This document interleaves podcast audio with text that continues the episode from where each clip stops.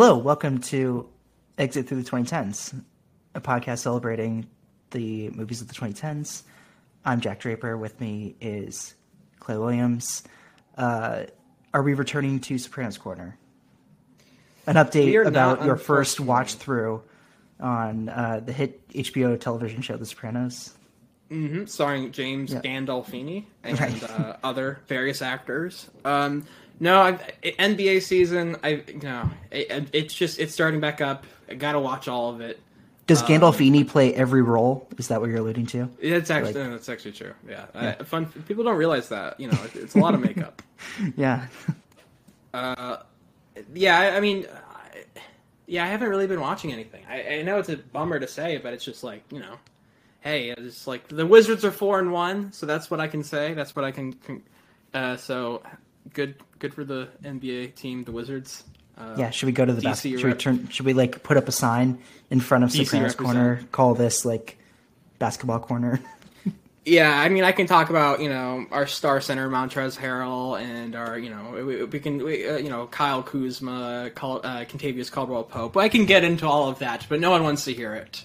Uh, that's in my other podcast, Wiz Talk, Wiz Talk with Clay.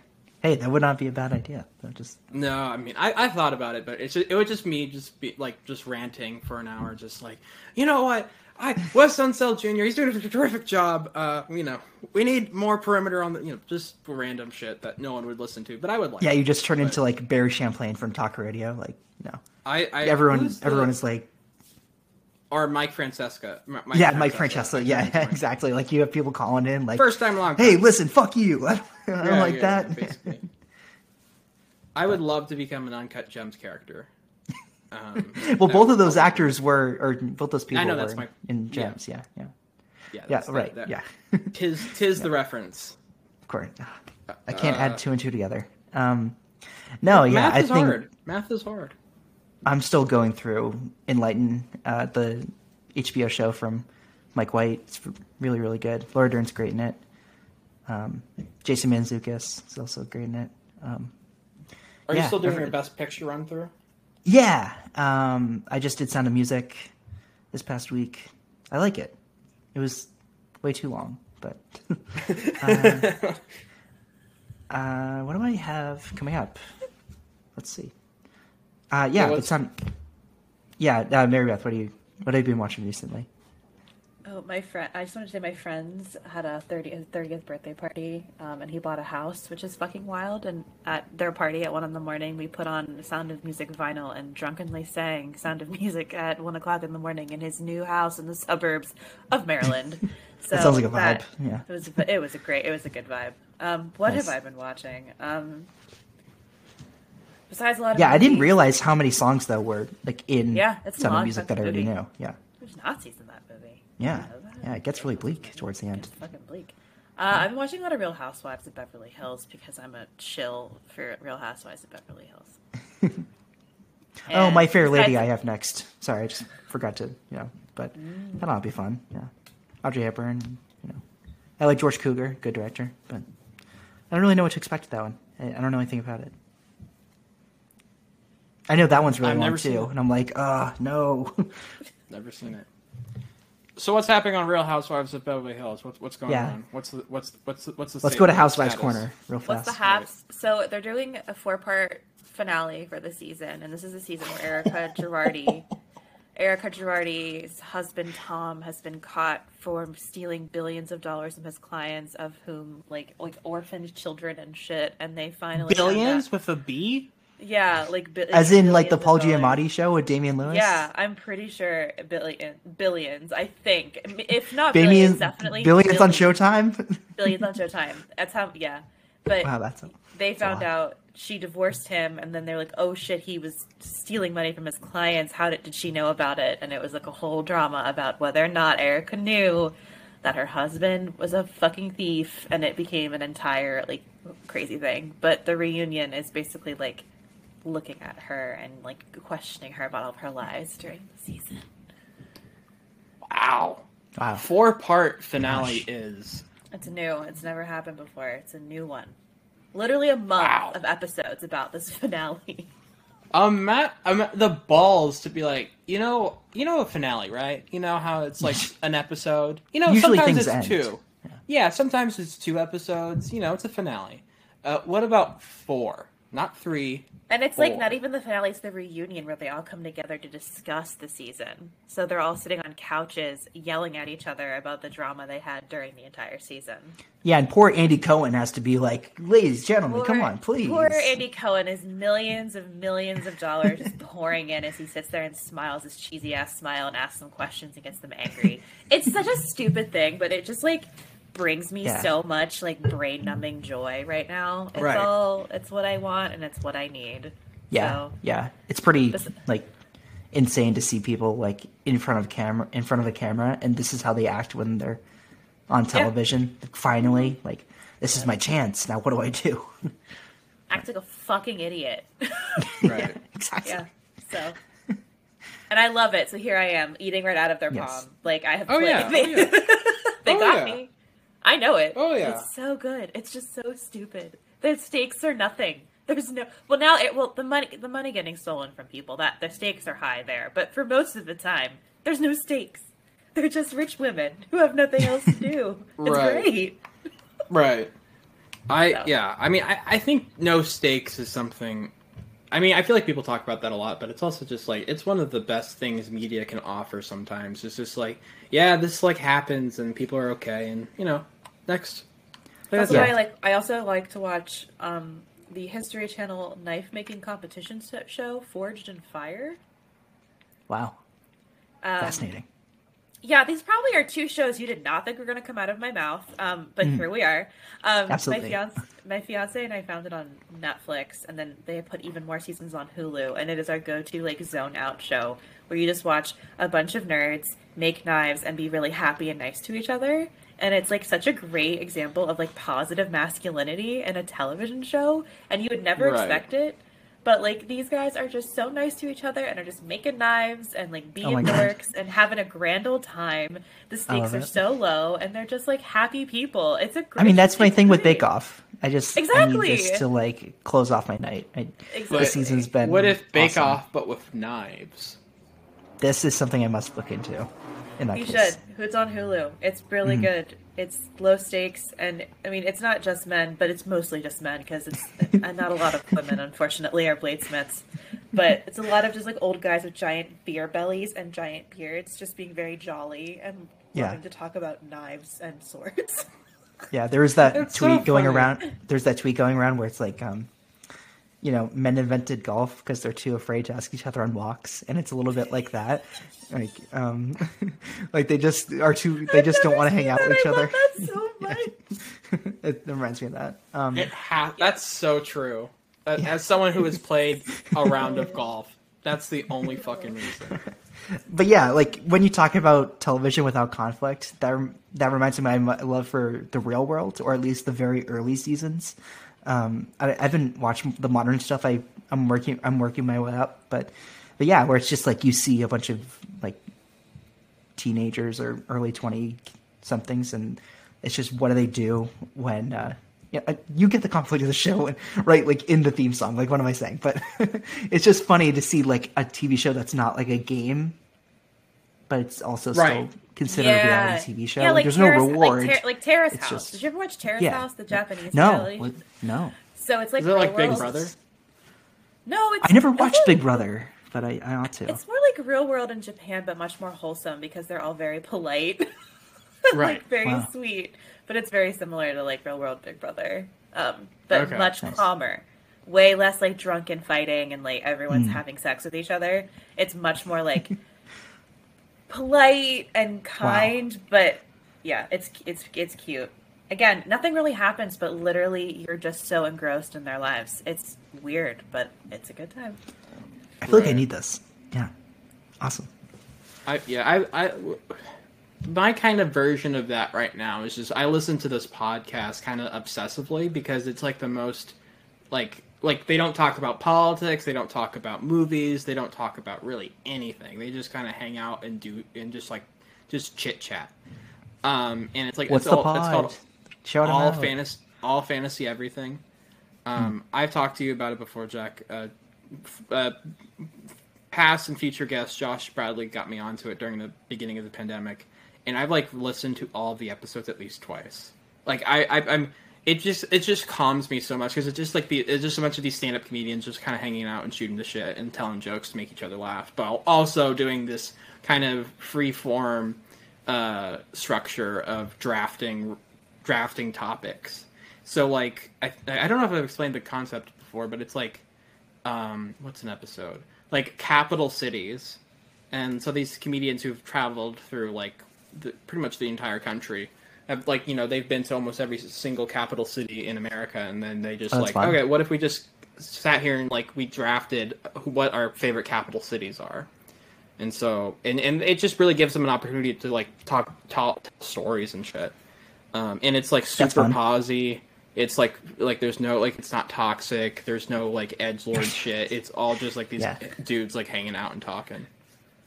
Yeah, yeah. No, that's that sounds great. I, I am definitely subscribing to that. Um, yeah, I, I like I like how freeform pods can be sometimes when it's when it's not like super structured and they have to like hit every beat.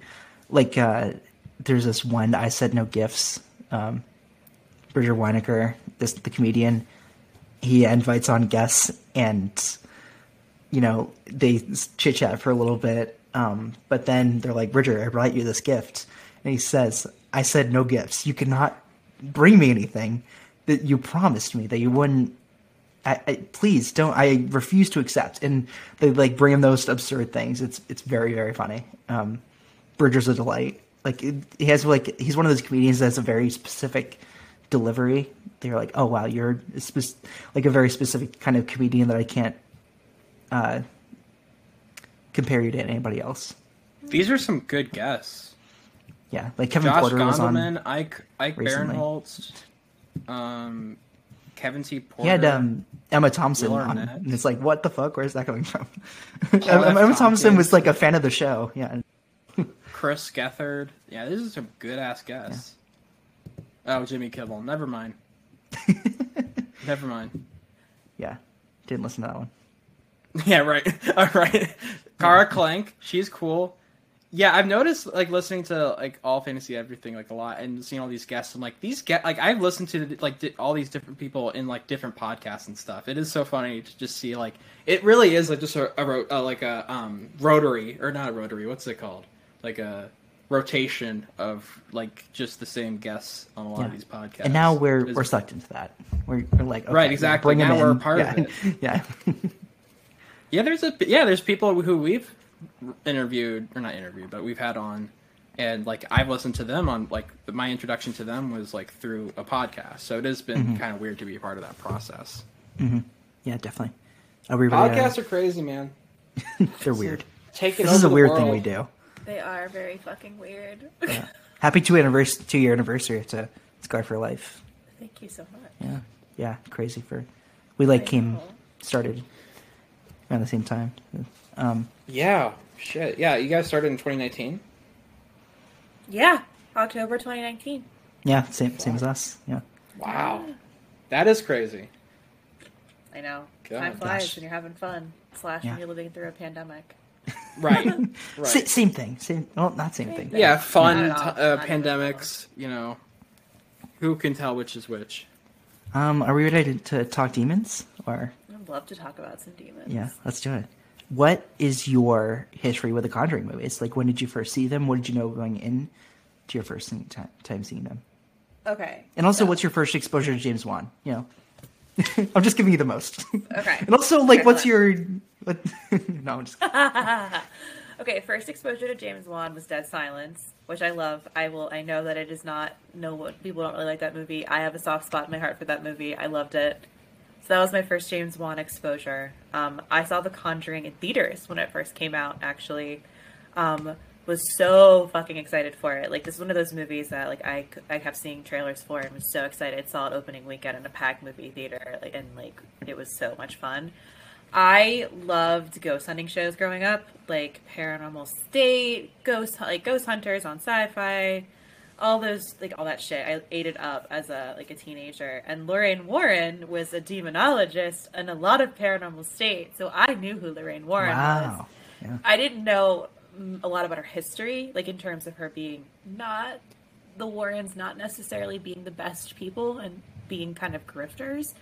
But because I was like kind of young and impressionable, I like thought she was so cool, and I loved her outfit. Like, I loved her like hilarious old lady outfits, like with her like she dressed the way that Vera Farmiga dresses in the movies. Like she dresses like that in real, like Lauren Warren dressed like that. So I was super stoked to to see this movie, and when I I loved the first one, and I saw the second one in theaters too, and I liked the second one, but not as much as the first one.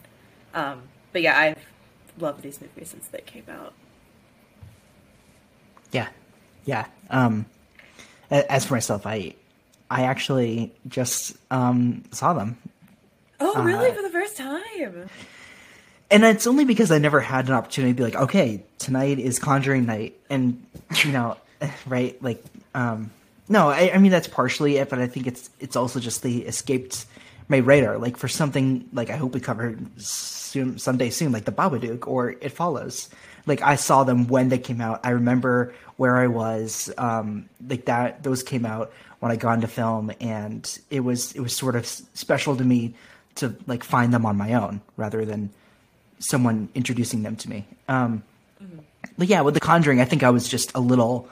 It came a little bit before me, right? Like when I Okay. first gone to gone like uh, gone to loving movies, and I I think I rem- and I knew a lot going into these, like how it's based on true events and Patrick Wilson and Vera Quote- Farmiga quote play- unquote true right, events. Let's- right? let's- yeah, let's- I should. let's be yes, of course. here.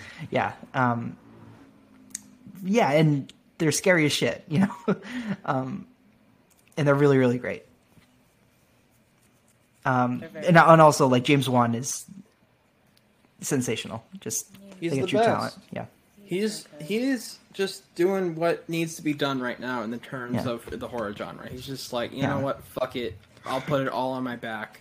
You know, I'm gonna like it, Sure. when I mean that I mean like studio horror, like Mm. like Yeah. Right. mid, Accessible. mid to yeah. big budget Mid- horror. Yeah. Yeah, and I think I'd always the like- fuck?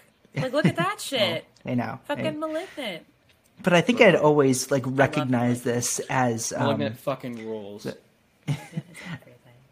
I'd always recognized it as like something something that started to take horror seriously in this in this decade like okay this is like a modern classic right? Like this like started the new wave and, and like we got so many great things afterwards um Yeah. in my eyes you know? Um and it was something and it was always something special um that i knew i always had to see and like i knew shots from it like the shot of the hang the tree that she hung herself from and um stuff like that but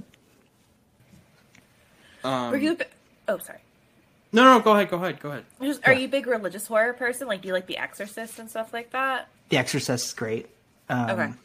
i'm trying to think of other um religious I, I'm yeah, I am I am, but no, I think if religion is introduced, it kind of adds a level of prestige, right? Because it's like, wow, we're bringing in Catholicism, um, we're fighting something that is heavily believed in, uh, in a large number of people. Like priests are like adults that'll come in and take care of this, right? Like they're the firefighters for something that we don't understand, almost. Um, but I never thought of a priest as a firefighter before, but that's actually an insanely good analogy, especially for like like fucking um uh exorcism movies. Like they are kind of just like they're the first responders in a sense. I didn't think about. Um But like I, I actually I actually do have like a soft spot for for things that do involve ghosts though. Um just that, like the haunting and the others I like I like Yeah. those particularly. And that's kind of what Wan is riffing on in the first one. Uh, those two came to mind for me. As a kid, I lived across the street from this college. It was a uh, a Catholic school, like community college, and my friends and I around the neighborhood would go in and with our like iPod touches, Oh, and yeah. we would be like, "Are there ghosts around here?" Like, or like we would go Oh, on a night EVP with like sessions? flashlights. Yeah, yeah, and like like I dare you to go into the little church chapel area over there, like. Go in with that. your ghost hunting app and see if right, yeah, like you. we were you dare would, each other. You like, have to put a gun to my head to go. we would all have our iPod creepy. touches, and time each other. Like yeah, yes, and like two minutes are on the clock. You have to stay there, and we're gonna lock the door. Like this is No, what our friends fucking and I would do. Actually No, did we're that. staying there. I thought that Like, was around like this time, stuff, yeah. not like real things that people did. I love that. You Right. actually did that. I don't know why we did, but it's like we were so bored. Like this is, no, but Were you raised You're- Catholic? yeah. Were either of you raised Catholic? I we talked was gonna about ask this a this, bit in um, our Tree of Life and Spotlight episodes, but I went to Catholic middle school uh, Okay. and then jumped ship after that. Like, Okay. you know, it was- I'm done. I, I'm, I'm Here's- okay. I Here's my graduated badge. from. Here's my badge. Yeah. Here's my gun. I'm done. Yeah, exactly. Done Yeah, yeah, yeah.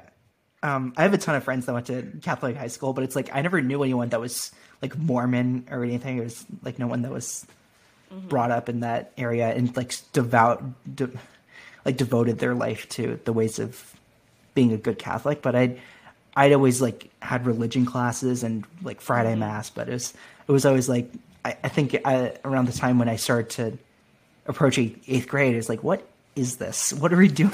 This is Yeah. like We're all eating like we're, we're eating chips and Yeah, drinking it's like- a game. This is a game that we're doing. Right. Um, but no, I, I, I think I, I had always, yeah, like, I'd always approached priests and the altar and like stained glass, like the whole look of going to church and Catholicism. I approached as as something that's kind of haunting because I experienced that.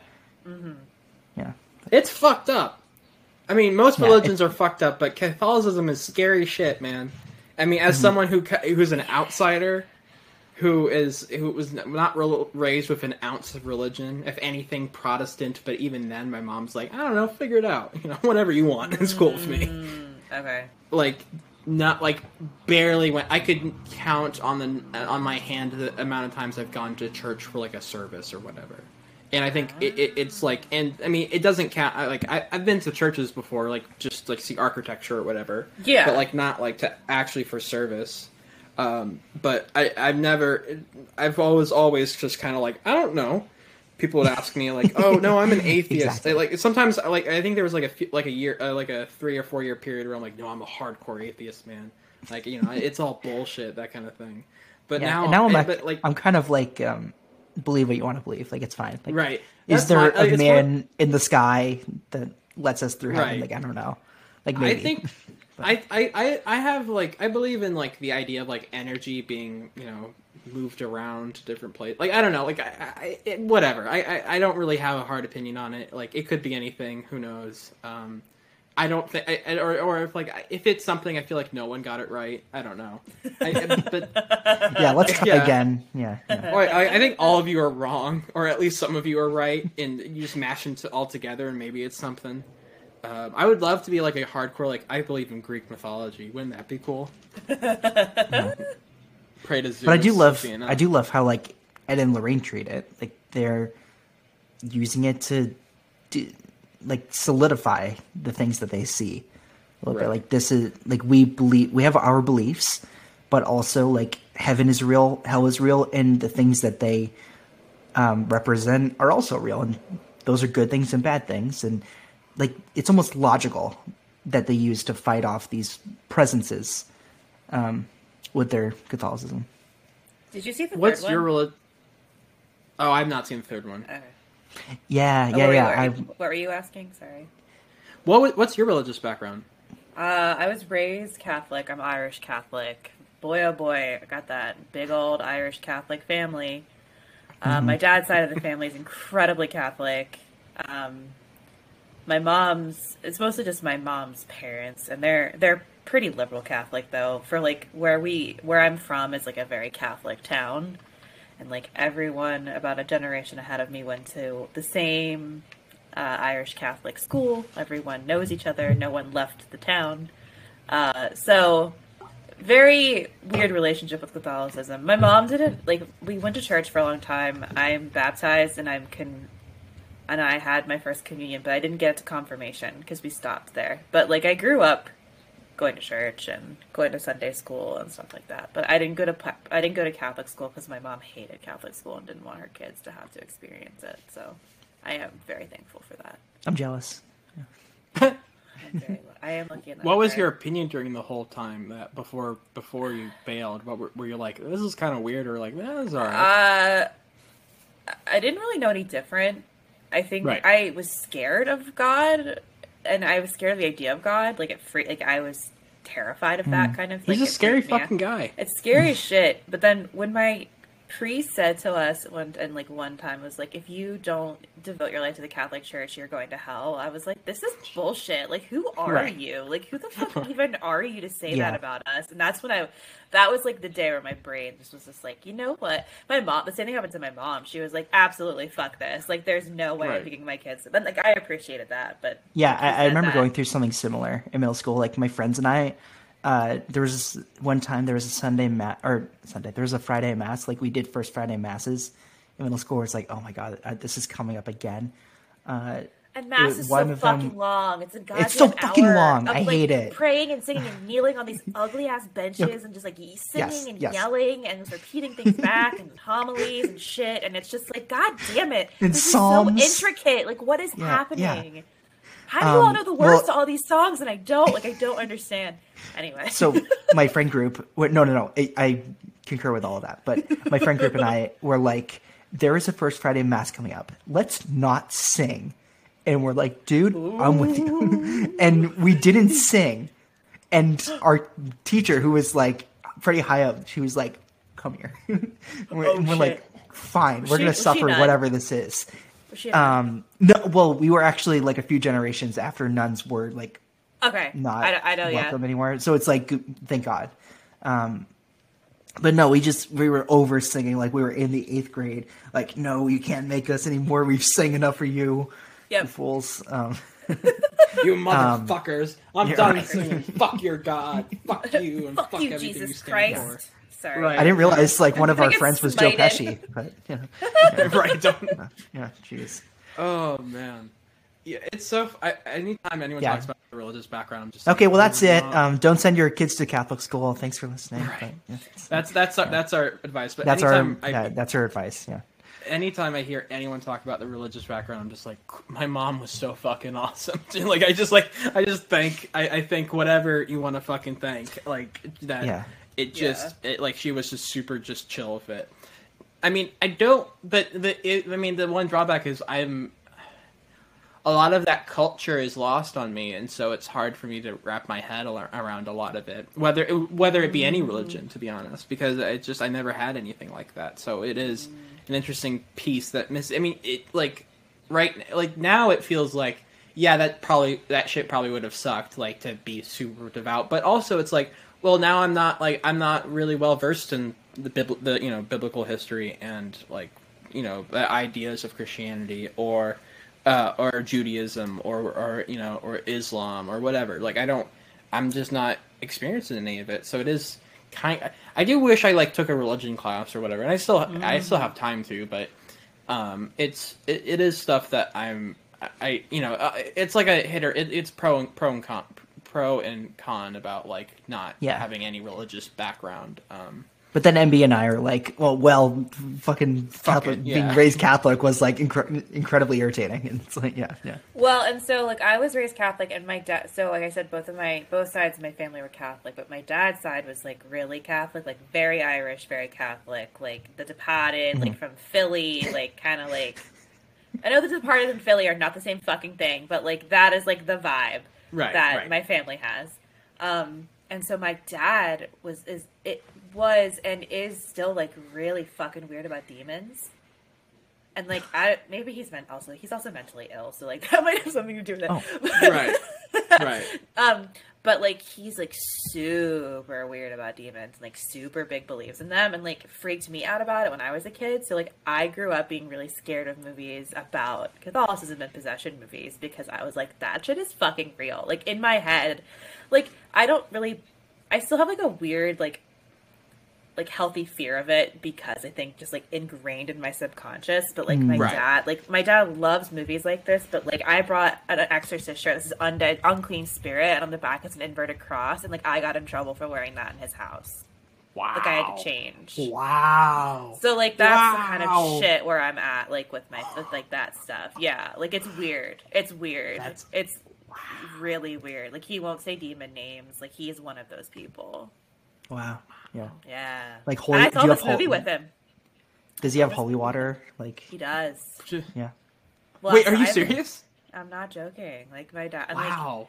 So my dad is really like I haven't spoken Hmm. to my dad in a long time. Like we have a very weird relationship, but like he does this Yeah, very same. weird thing where he like makes little altars like when he's drunk and like Wow. it's very bizarre. I don't under Wow. my dad. It's very odd, but yeah. So that's some fun background. What about, do you like- think of the movie? He loved it, but it freaked him out because he was just like, Wow. nah.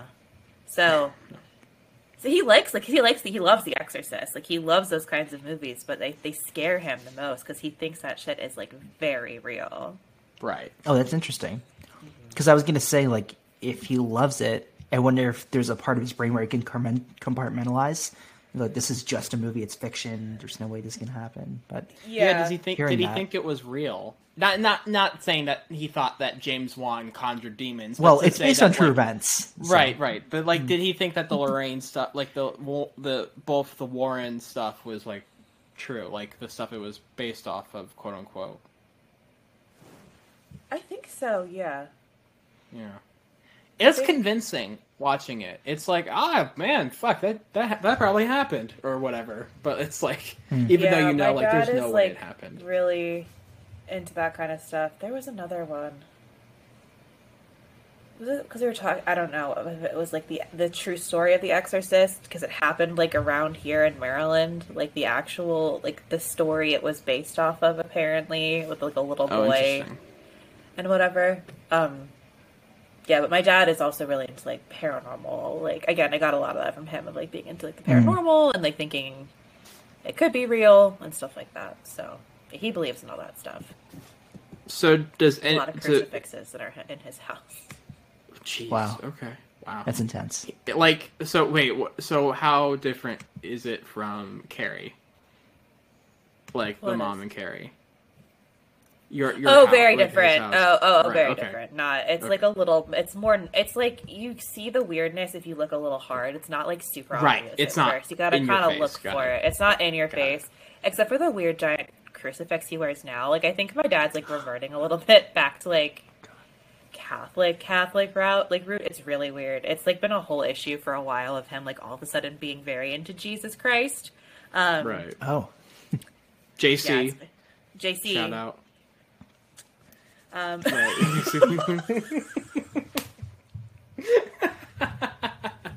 um. So I have Yeah, another question yeah. for you three, or us, not uh, you three, us three. I was like, who's the third person? Uh-oh, sorry. Uh, well, actually, JC, uh, it's JC, it's It's the Holy JC. It is JC. He's always with us, man. He's always with Yeah. us. always Yeah. right in my heart. Yeah. The big man upstairs. so Um, in my heart. The spirit.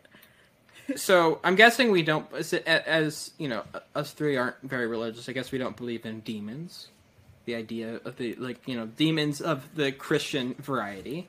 Yeah. I mean, ten-year-old Jack did, but Ten year, well, I- oh, well, well, well, ten year old Jack knows a lot, so maybe he's right. no. No, I, It's, I, I it's don't very believe it. weird. So like I don't it's it's like I think I kind of mentioned this before. It's like I don't believe in demons, but like I'm very careful to act like maybe they do because Right. of the superstition that was like imbued in my body as a child. Like I don't believe in them, but like there's on the slight chance that maybe Right. I'm wrong. I'm kind of the same. It's, that's why I don't say Candyman five times in the mirror. It's because There's even no need though to, there's no need for that. Like you don't need to know. Exactly. You don't gotta find out. Like it could Yeah. be. Exactly. Fa- it's probably We can fake, leave it be. We don't need leave it be.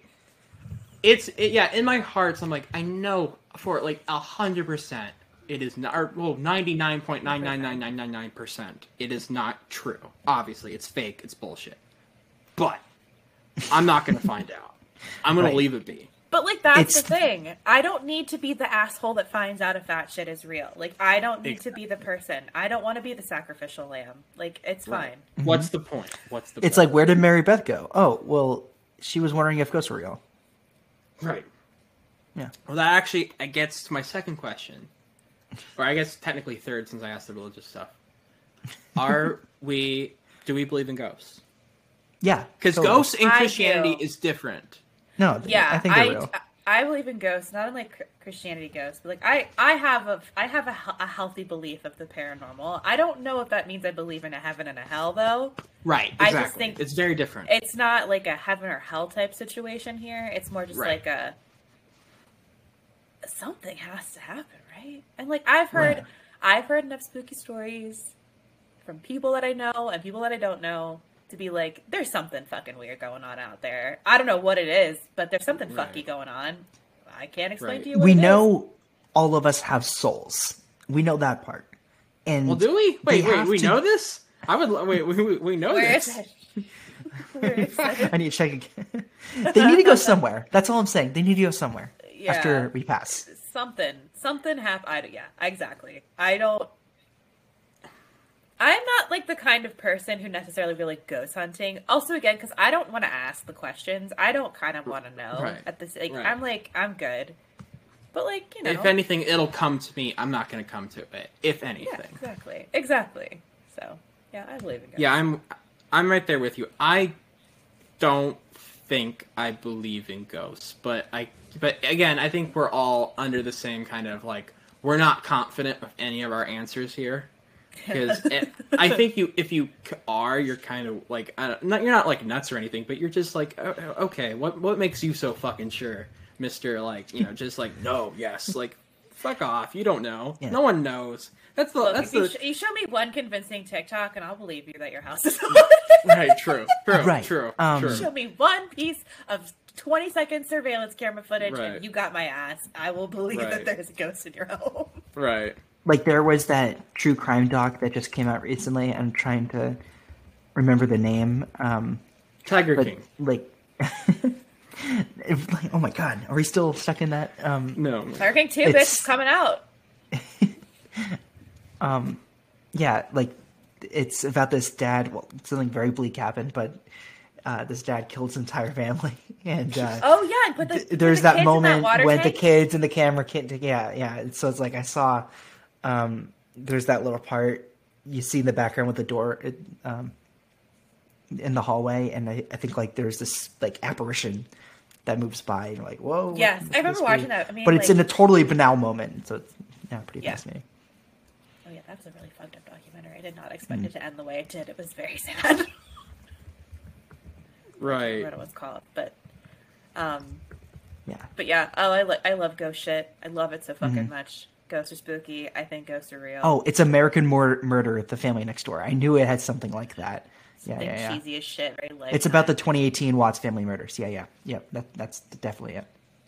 Why does that sound familiar? It was a big deal. The guy killed his Right. wife and his kids and like threw them in a water tank, and like they didn't know who did Mm. it for a long time, and then he Yeah, and he like kept on him. denying for the longest time. Like he didn't look suspicious at all. But he was like having an affair, and it was like Mm. super fucking gross.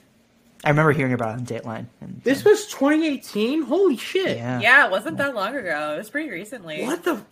And the moment you guys said that, I'm like, okay, well, that happened like in the 70s or something. Like that didn't happen like Right. three Yes- years like, ago. Like yesterday. It was like the parent case. yeah. fucking crazy, man. shit, I didn't think that shit still happened. Like, you know, like I don't Well, know. it still does. Don't we worry. You think that we got it out of our systems decades ago with all like the- Right, exactly. Yeah. I don't know. It feels like serial killing and all that kind of shit is so like it's so yesterday. Or, I don't know. like- right. It's so it's so nineties or whatever. you have to be a real nineties kid to understand serial killing Yeah. or whatever. But yeah, like, yeah, yeah. um, 90s kids remember. yeah, only yeah. It, but it's because now I mean, not to like go down this road, but it's like now it's just like oh, it's just like horrible mass shootings or whatever. Like it's not. It, it feels I don't know where that's uh, gun violence is so much like prominent instead of like, like you know like serial killing or. I will say that I think or there are like still like a lot of active serial killers that nobody knows about. What's that like weird ass statistic that like at any given time there's like X number of serial killers operating in the country Yeah. or some scary shit like that. It's Insane. just like absolutely, Absolutely insane. fucking not. We'll never leave my house again. right. Pandemic or not, like I- Pandemic or not, well, fuck y'all. It'd be funny if like the statistics, like if we look at the statistics, I'm like, oh man, at least one of our guests has been a ser- serial killer. Weird. Oh, interesting. My god, every podcaster is known to have interviewed at least one serial killer. I'm not even gonna ask who you think it would be. I'm not even. Uh, no, like, no, we I'm can't not. even. But, like, we can't even. How, how many guests Yeah. has Marc Maron had on? What like Uh, how I many think he's in the episodes? has he- thousands. Right, exactly. So there's one of like maybe he like I don't know. Did he interview Robert Durst at one point? I don't. Oh my god. Not wait. Uh, I'm Was try- it no? yeah, I'm, was try- it I'm trying to think of someone cursed. He, he must have. He's kind of someone cursed. Oh yeah, I mean he's probably There's interviewed like tons a of. serial killer. No, I no I don't know, but like I think he's like one shy of serial killer. I mean, well, no. The thing one about more. Robert Durst is that he killed three people, and I can't stop watching him. He's like, I am so entertained by this little man, uh, who who committed like triple homicide. You know, but This little scary, very unfortunate vibe man. God. Um. Okay. So we got we got the ghosts and the Catholicism and the um demons out of the way. Let's let's dig into the first. what's your history one. with the Conjuring movies, though? Oh, me, yeah. I'm nothing that interesting. Saw the first one in 2017, never caught the sequel. I knew a lot about it. It was always hyped as, you know what's a really fucking scary movie, man? The Conjuring. You know what's gonna really like get you to jump? The Conjuring. Um, Yeah. and I've, I think I've talked about it. it- We've talked about it before. I'm a big old scaredy cat. Uh, I like, I We're the like, same in that wa- respect. yeah. and so I was kind of I don't like to rewatch these kind of movies because I know it's just not going to be a fun time for me. Even though like I love them, like I love like the first Conjuring I fucking love. I think it's a, a fantastic fucking movie, but I'm not gonna. I don't even know when I want to. Re- um, the only time I'm gonna rewatch it is with someone. I can't watch it anymore by myself because like even rewatching it, all the jump scares got me, and like I fucking ju- and I knew they would okay. too. I'm such I'm I'm the just the biggest chicken. And like the sequel, um, that jump scare with um the with the old man like like the crooked man. No, no, no, no, hmm. no. It wasn't like it was the whole thing with the TV, and it like kept going back and Oh, forth, and she kept like right, like she kept going like, "What the fuck is happening?" And then I think Yeah. he was hiding. He wasn't he like right next to the TV or hiding behind the TV, and he's like, "Don't change the channel." I literally jumped out. Like I, so I, I, I have this kind of like recliner thing, and I go and I like do like literally like put my like I kind of jump, like I kind of put my feet on the the uh, bottom of the seat and just kind of go like, "What the fuck?" You know, just Yeah. nuts. I'm. You guys I'm know when they would dude. when they would advertise paranormal, ter- paranormal activity, and it would be the uh, the blue light Night vision. to see everybody in the, Night dark. vision, the vision, scare cam in yeah, the night theater. vision. Yeah, and it's like you're that. You're like throwing your I'm popcorn so in the air. Yeah, it's so easy, and I like, and I, I feel like it's almost so easy that I bet if I watched like like the real garbage of like jump scare movies, like The Nun or whatever, Mm. like stu- stuff I haven't seen, and who knows, maybe it's good. Um, but like. If like, it, but like the critically reviled, like people are saying, you know, it just uses jump scares, man. It's not that scary. And I bet like I would watch it and be like, oh my god, this is so effective. Like holy Oh, shit! The and nun just like is like not all good, but it's so fun. Like it's bullshit, Okay. but it's great. okay. yeah. Is that, that that's the spin-off of this theaters. one? The yeah, first one. is- because yeah, um, yeah. The the nun is introduced. Valak is introduced in this in the second one, Mm-hmm. um, and Bonnie Aarons is Valak, which is she's incredible, Mm-hmm. and the nun is like campy and weird, but like I had a great time. yeah. it's Right. just like stupid. Yeah, and you, you know, I think the idea of jump scares is interesting. Like we're it, we were in a time, I think, the first half of the decade where jump scares were like kind of a joke, and when they were done efficiently here, it's like wow, it. really. I think that's part of it that made it stand out. Yeah, and James Wan's really good at jump scares. Like Insidious Mm-hmm. scared the shit out of me. Like that was a movie that really got really fucking got me with the jump scares. And I think, you know, jump scares have a bad rep. Uh, again, they can be used really cheaply, and I think some people use them uh, too much and take advantage kind of of that effect. But I think Definitely. Wan uses them really well, especially in The Conjuring. I think that he does really good jump scares, and I think they're really well crafted jump scares. Um, versus the ones that are just like meant to just get a reaction out of you without actually caring about the tension that is building with those scares. Yeah, like they're missing the point with it. Yeah, and I, I think Insidious and, in the first Conjuring have the same have like the similar reputation that Clay mentioned. Like this one's special. Like look out for that. Yeah. Oh my god, I love. I also love the first Insidious movie, um, a lot. But I need to check out his like I've seen so I've seen the first two Conjurings. I saw the first Saw.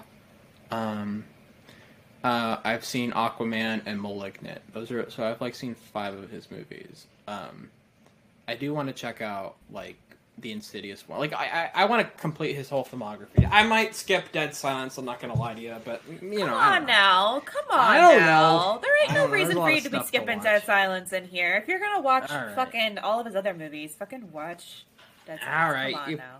you talked me into it. Good. Um, the one. Th- no, yeah, it's like, hmm, what else can I talk you into? Anything? Right, exactly. How much power do I have?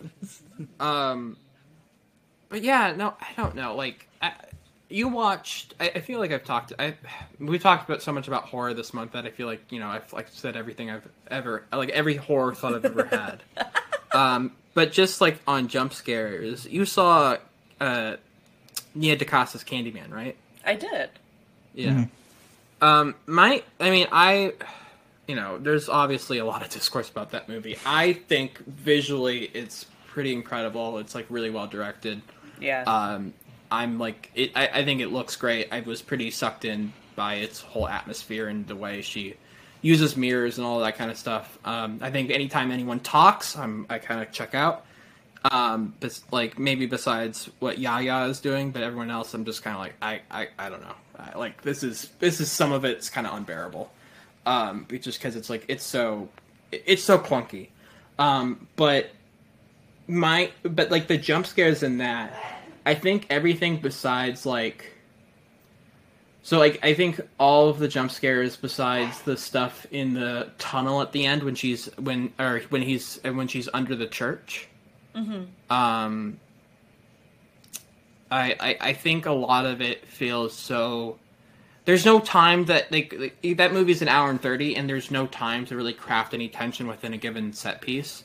It, it just kind of goes, like it just like I think the great thing about a jump scare is it when it's when the director and the filmmaking is patient enough to build to that jump scare. Yeah. It's just not immediate. It's not like okay, scary shit, scary shit, scary shit. It's like it takes its time to really build it up, and that's what makes it an effective jump scare to me. Um, Yeah. Which I got. Obviously, that's not a br- groundbreaking thought, but I do find it in a lot of some other horror films. Where I'm just like, bro, you can just take take your time. Like you can really build up to this. You can make it really effective, but you're just throwing so much at the wall in so little time that it kind of does. It just kind of bounces off. Like it's a blank. Yeah. Like you're shooting blanks at this point because you've already kind of rushed the whole scene. So everything that happens from now on is going to kind of feel weightless. Mm-hmm. yeah, for sure. Um, so the first Conjuring, uh, w- I want to talk about the aspect of it being a true story. Um, it's the thing that I was thinking about maybe the most when watching these movies. I mean, besides the filmmaking stuff, like the context of using the the story of the Warrens to basically kind of to is there has there any has there been really like any other like movies that have been like yeah no it was like true totally true this is this is what really happened when it comes to like any- exorcist stuff Uh, well, The Exorcist is based on like not exactly. It's based on something. Exorcism. but do they but do they promote that and I, I don't remember do they like say based on a true story at the beginning of the exorcist Um, I think they did. I can't remember, but Amityville Horror too. They did Yeah, I was just gonna bring Uh, that one up. Yeah. because that was another Warren's case actually that they were Yep. kind of involved in. Um, they did that with The Strangers, and that wasn't even really that like, that inspired by a true story. But hmm Brian Bertino used that. There's a bunch of movies like that that have been kind of like that's been a big part of their marketing. how do we feel about that Um, I think it. it when Right. it comes to the Warrens, especially, it's pretty gross because the Warrens were notoriously grifters. Like, let's just be real. Like, James Wan has made the Warrens, that like Vera Farmiga and Patrick Wilson, into like Catholic mommy daddy, and like right I love them, but like they're very different from the actual Warrens. Like they're like Catholic superheroes, especially in the third movie. Like they go full Catholic superhero propaganda bullshit, and like that was very frustrating. Um, but going back to that, I think that it feels very exploitative of the people that whatever they experience, like whatever they went through, whatever they think happened, like it's exploit it's exploiting something that actually happened to a family and they're kind of using it for money and I think it's a little bit gross. I think Right. if you know they you get like this implicit like sign on from these families, but a lot of the time in these big ca- like these big paranormal cases, there's like a lot of weird like the Amityville horror was an example of like so much family bullshit around that and people being like they were lying and no one Right. can like agree on what actually happened because you hmm. know it's who the fuck knows what actually happened and I I I, I think the Warrens were going to go to court. Is that? Or, they were, and like, but they showed up and they were like, why are you even here? Or that was the Enfield poltergeist, the one in England. There was one hmm. case where they showed up and were like, who the fuck are you? Like, we didn't ask you to come here. But they're like, we're the Warrens. And they were like, get the fuck out of our house. I think that was the Enfield poltergeist, which was the second movie. But yeah, they like show up at these places like we're going to help you but they just want like attention and that's what i think is hard especially with the warrens is that like it's based on their case files but they wanted that money and attention so badly it like kind of puts a bad taste in your mouth especially ed Right. good old Mm. ed Yeah, I was. What What do you think, Jack? What do you think about the based on a true story idea? yeah, yeah. Um, horror. I? I I don't know. I I think it most true stories are like can uh, take creative liberties, and that's I'm okay with that. If you if you're inspired by something that actually happened while paying respect to it, um, I don't I don't see much harm in in uh, in how it's how it's portrayed unless it's like made a mockery of. Um, but usually I, I'm I'm not one to like pick at nuance. I think it's um, if I didn't know that the differences were there, I would just be like, oh yeah, these things these things happened, and it's uh, the parents were were factual, and you know, but yeah, generally in in horror, like we sort of touched on in Christine, it it's like the the line between um, exploita- exploitation is like pretty thin. Right. Yeah, and I think I think it really just depends on the context of each story. I don't. I think it. I'm more of like of the nuance of like.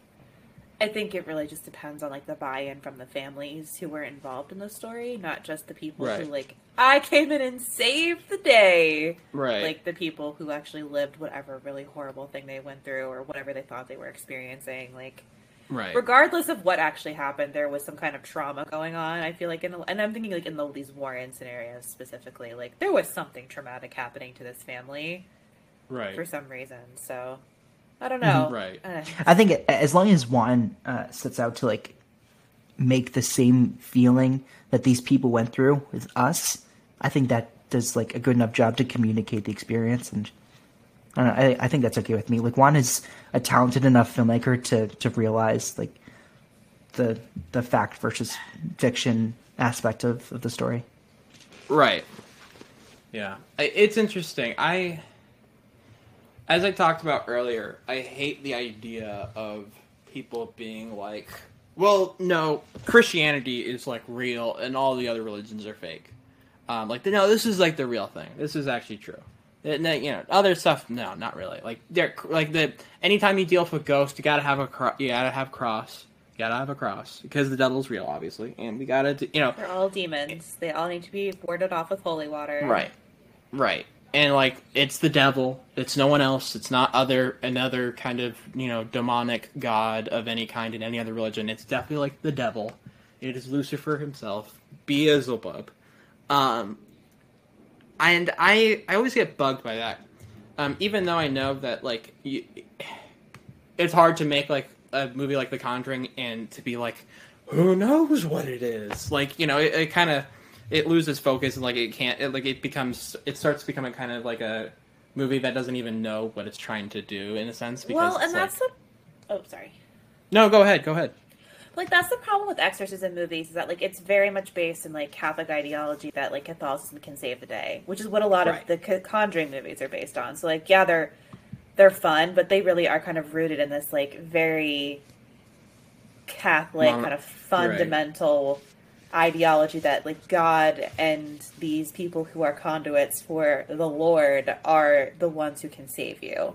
And hmm. that has like not sat well with me the more that I've kind of thought about these movies, and especially and again the third one is like really egregious of that, hmm. like the Catholic super. Yeah, that was pretty muted. And, pretty and, bull yeah. like the bullshit of that one and i hmm. just like have a hard time kind of like the exorcist is like that and like it's just like a lot of like very much like pro catholic a lot of pro catholic religious horror movies and a lot of religious horror is based around catholicism and so that's i get frustrated with that too because there's so much so many other religions out there that have horror movies that deserve more attention and not just like the typical like pissed like pissed off priest some holy water Right. or a crucifix Latin. like like yeah these people and like the i love these movies i'm like not trying to be an asshole about the movies it's just like No, but I'm I, they I share your are, same. they are 100% like catholic propaganda like Right. there's no ifs ands or buts about it like it's Mm. definitely like look at what the lord can do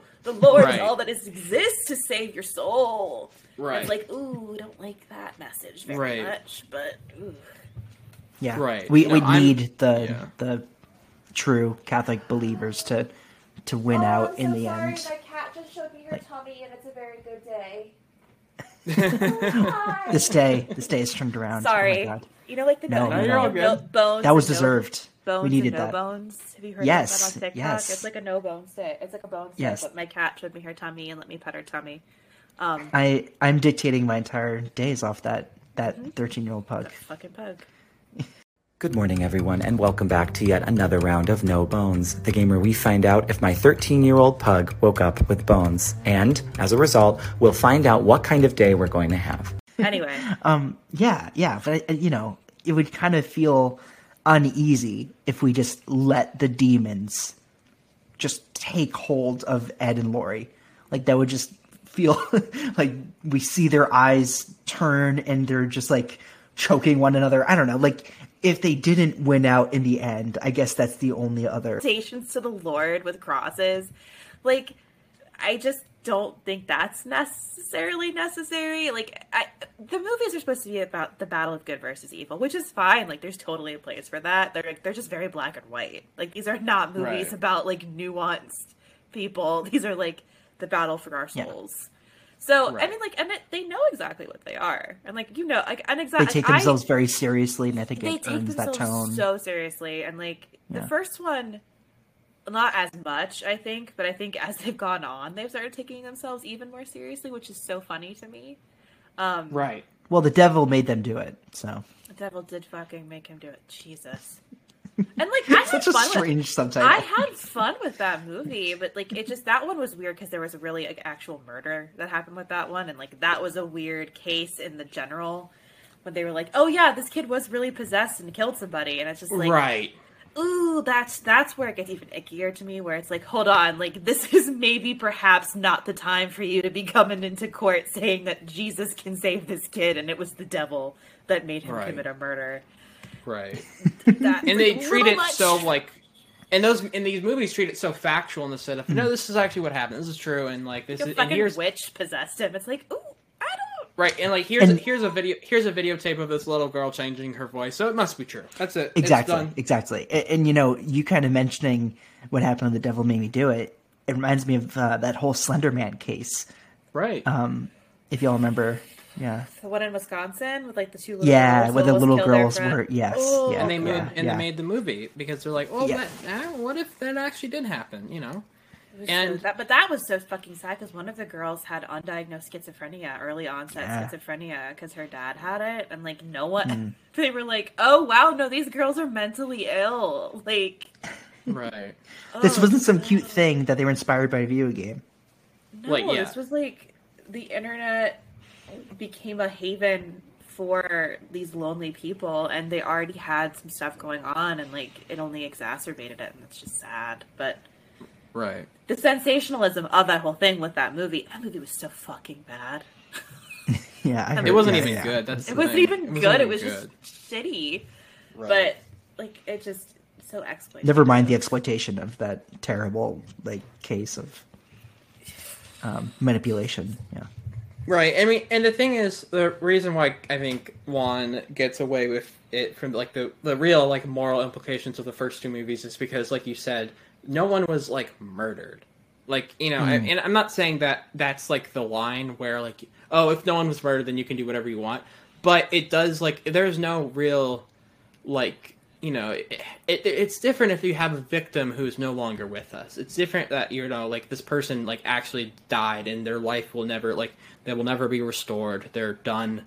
This is like they the, the, they could not live out the rest of their life. And now you're making a movie about it. It's basically saying well her the, their murderer was actually maybe possessed um Well, that's a similar thing with like serial killer movies, where it's like we Right. sensationalize the serial killer and like get really obsessed with the killer, and then like forget that they killed a ton of people and the families Right. that have been like, and that's a pretty common refrain. So I think that kind of extends to situations in horror. But again, like a lot of the time in the true stories of horror, the hauntings, people don't usually die. Like they're traumatized, but they don't. Right. There's not usually death involved, so it's a little bit weirder because you're like, well, no one died. It's like, yeah, but still, like something weird happened. Like regardless Right. of what it was, something fucking bizarre happened to a family or a person. correct. Like, have you ever seen um, Entity? The Entity with Barbara Hershey.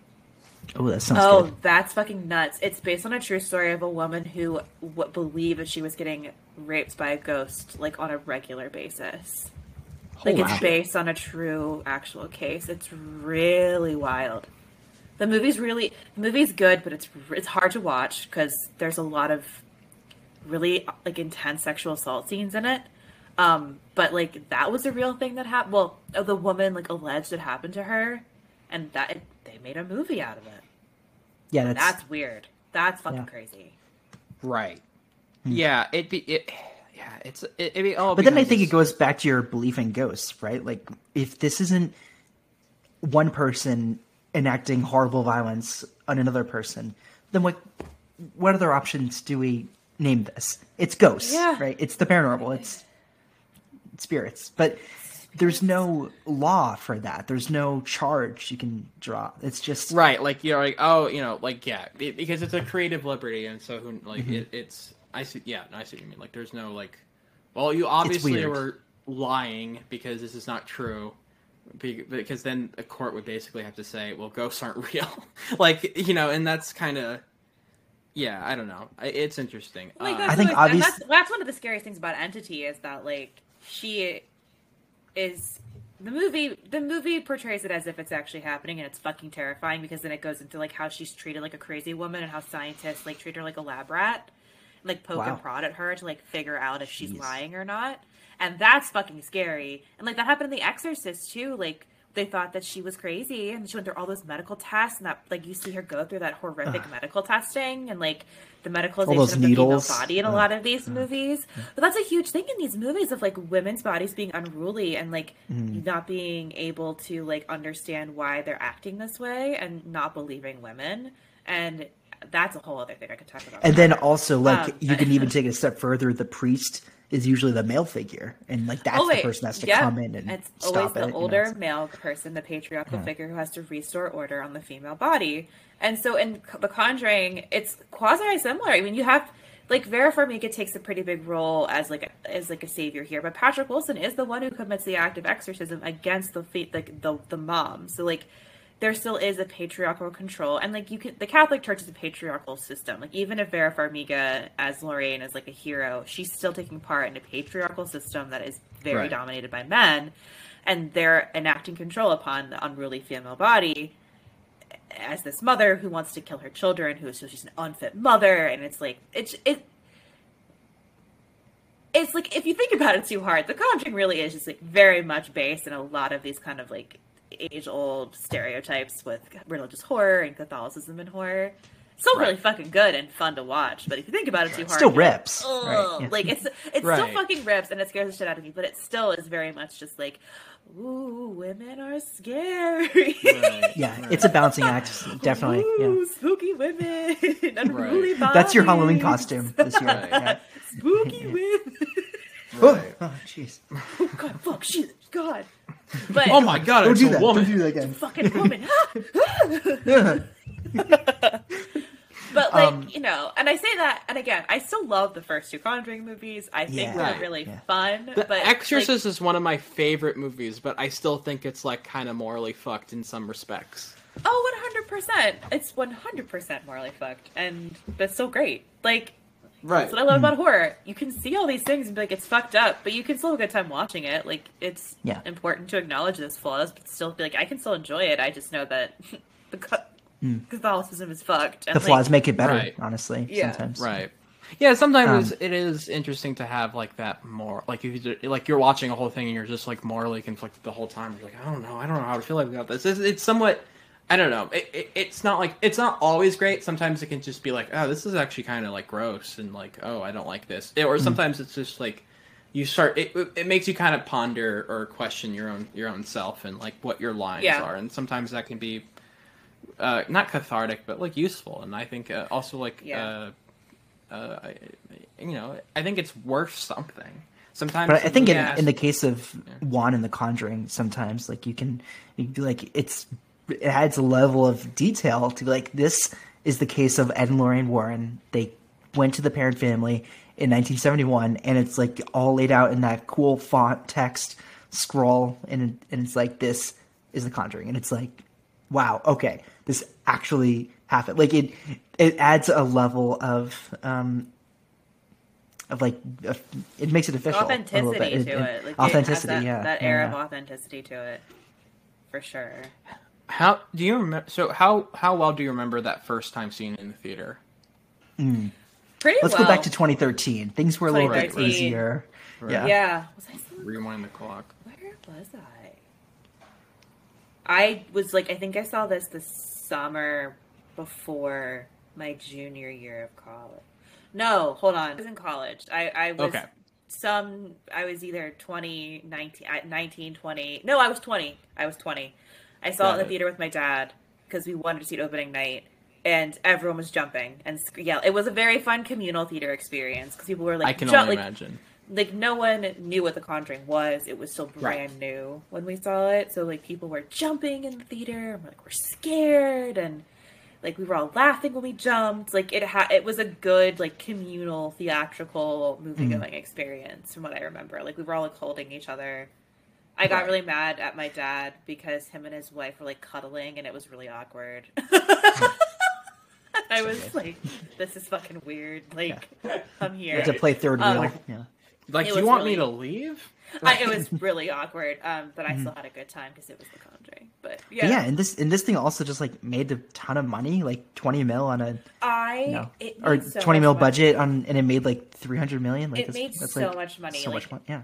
J- between The Conjuring and then Insidious and then Aquaman. They were like, "Here, James Wan, have the, the Yeah. Black Warner Cat." Brothers kind of like they.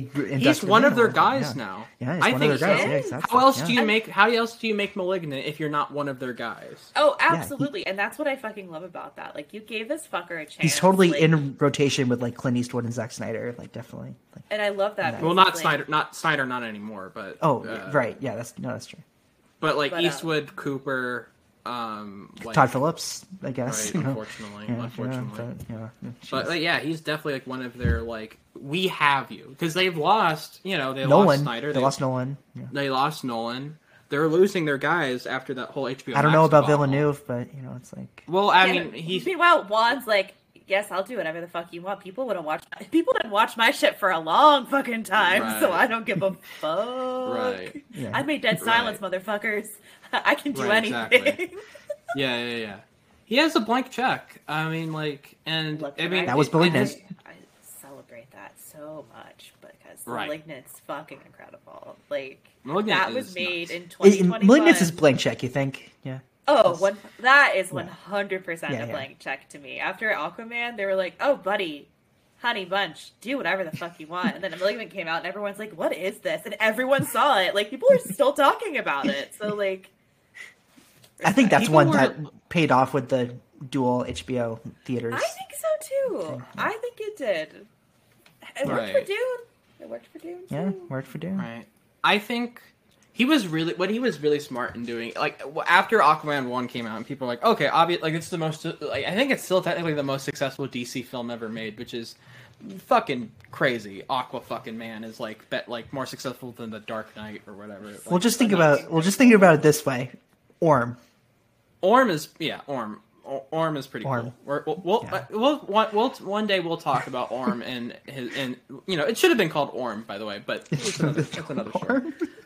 Orm, and just like uh, and still I think that'd make a billion. Um, but I it is he was people after the first one came out like okay obviously they green like the sequel like okay he's gonna make them back to back obviously that's like the most efficient way possible. It's like no he was smart to make because he because let's say he makes Because he had Okay, Fury let's he- Seven in between. Let's not forget. um No, Furious Furious Seven was before uh, Aquaman. Oh, I thought you meant Conjuring Two.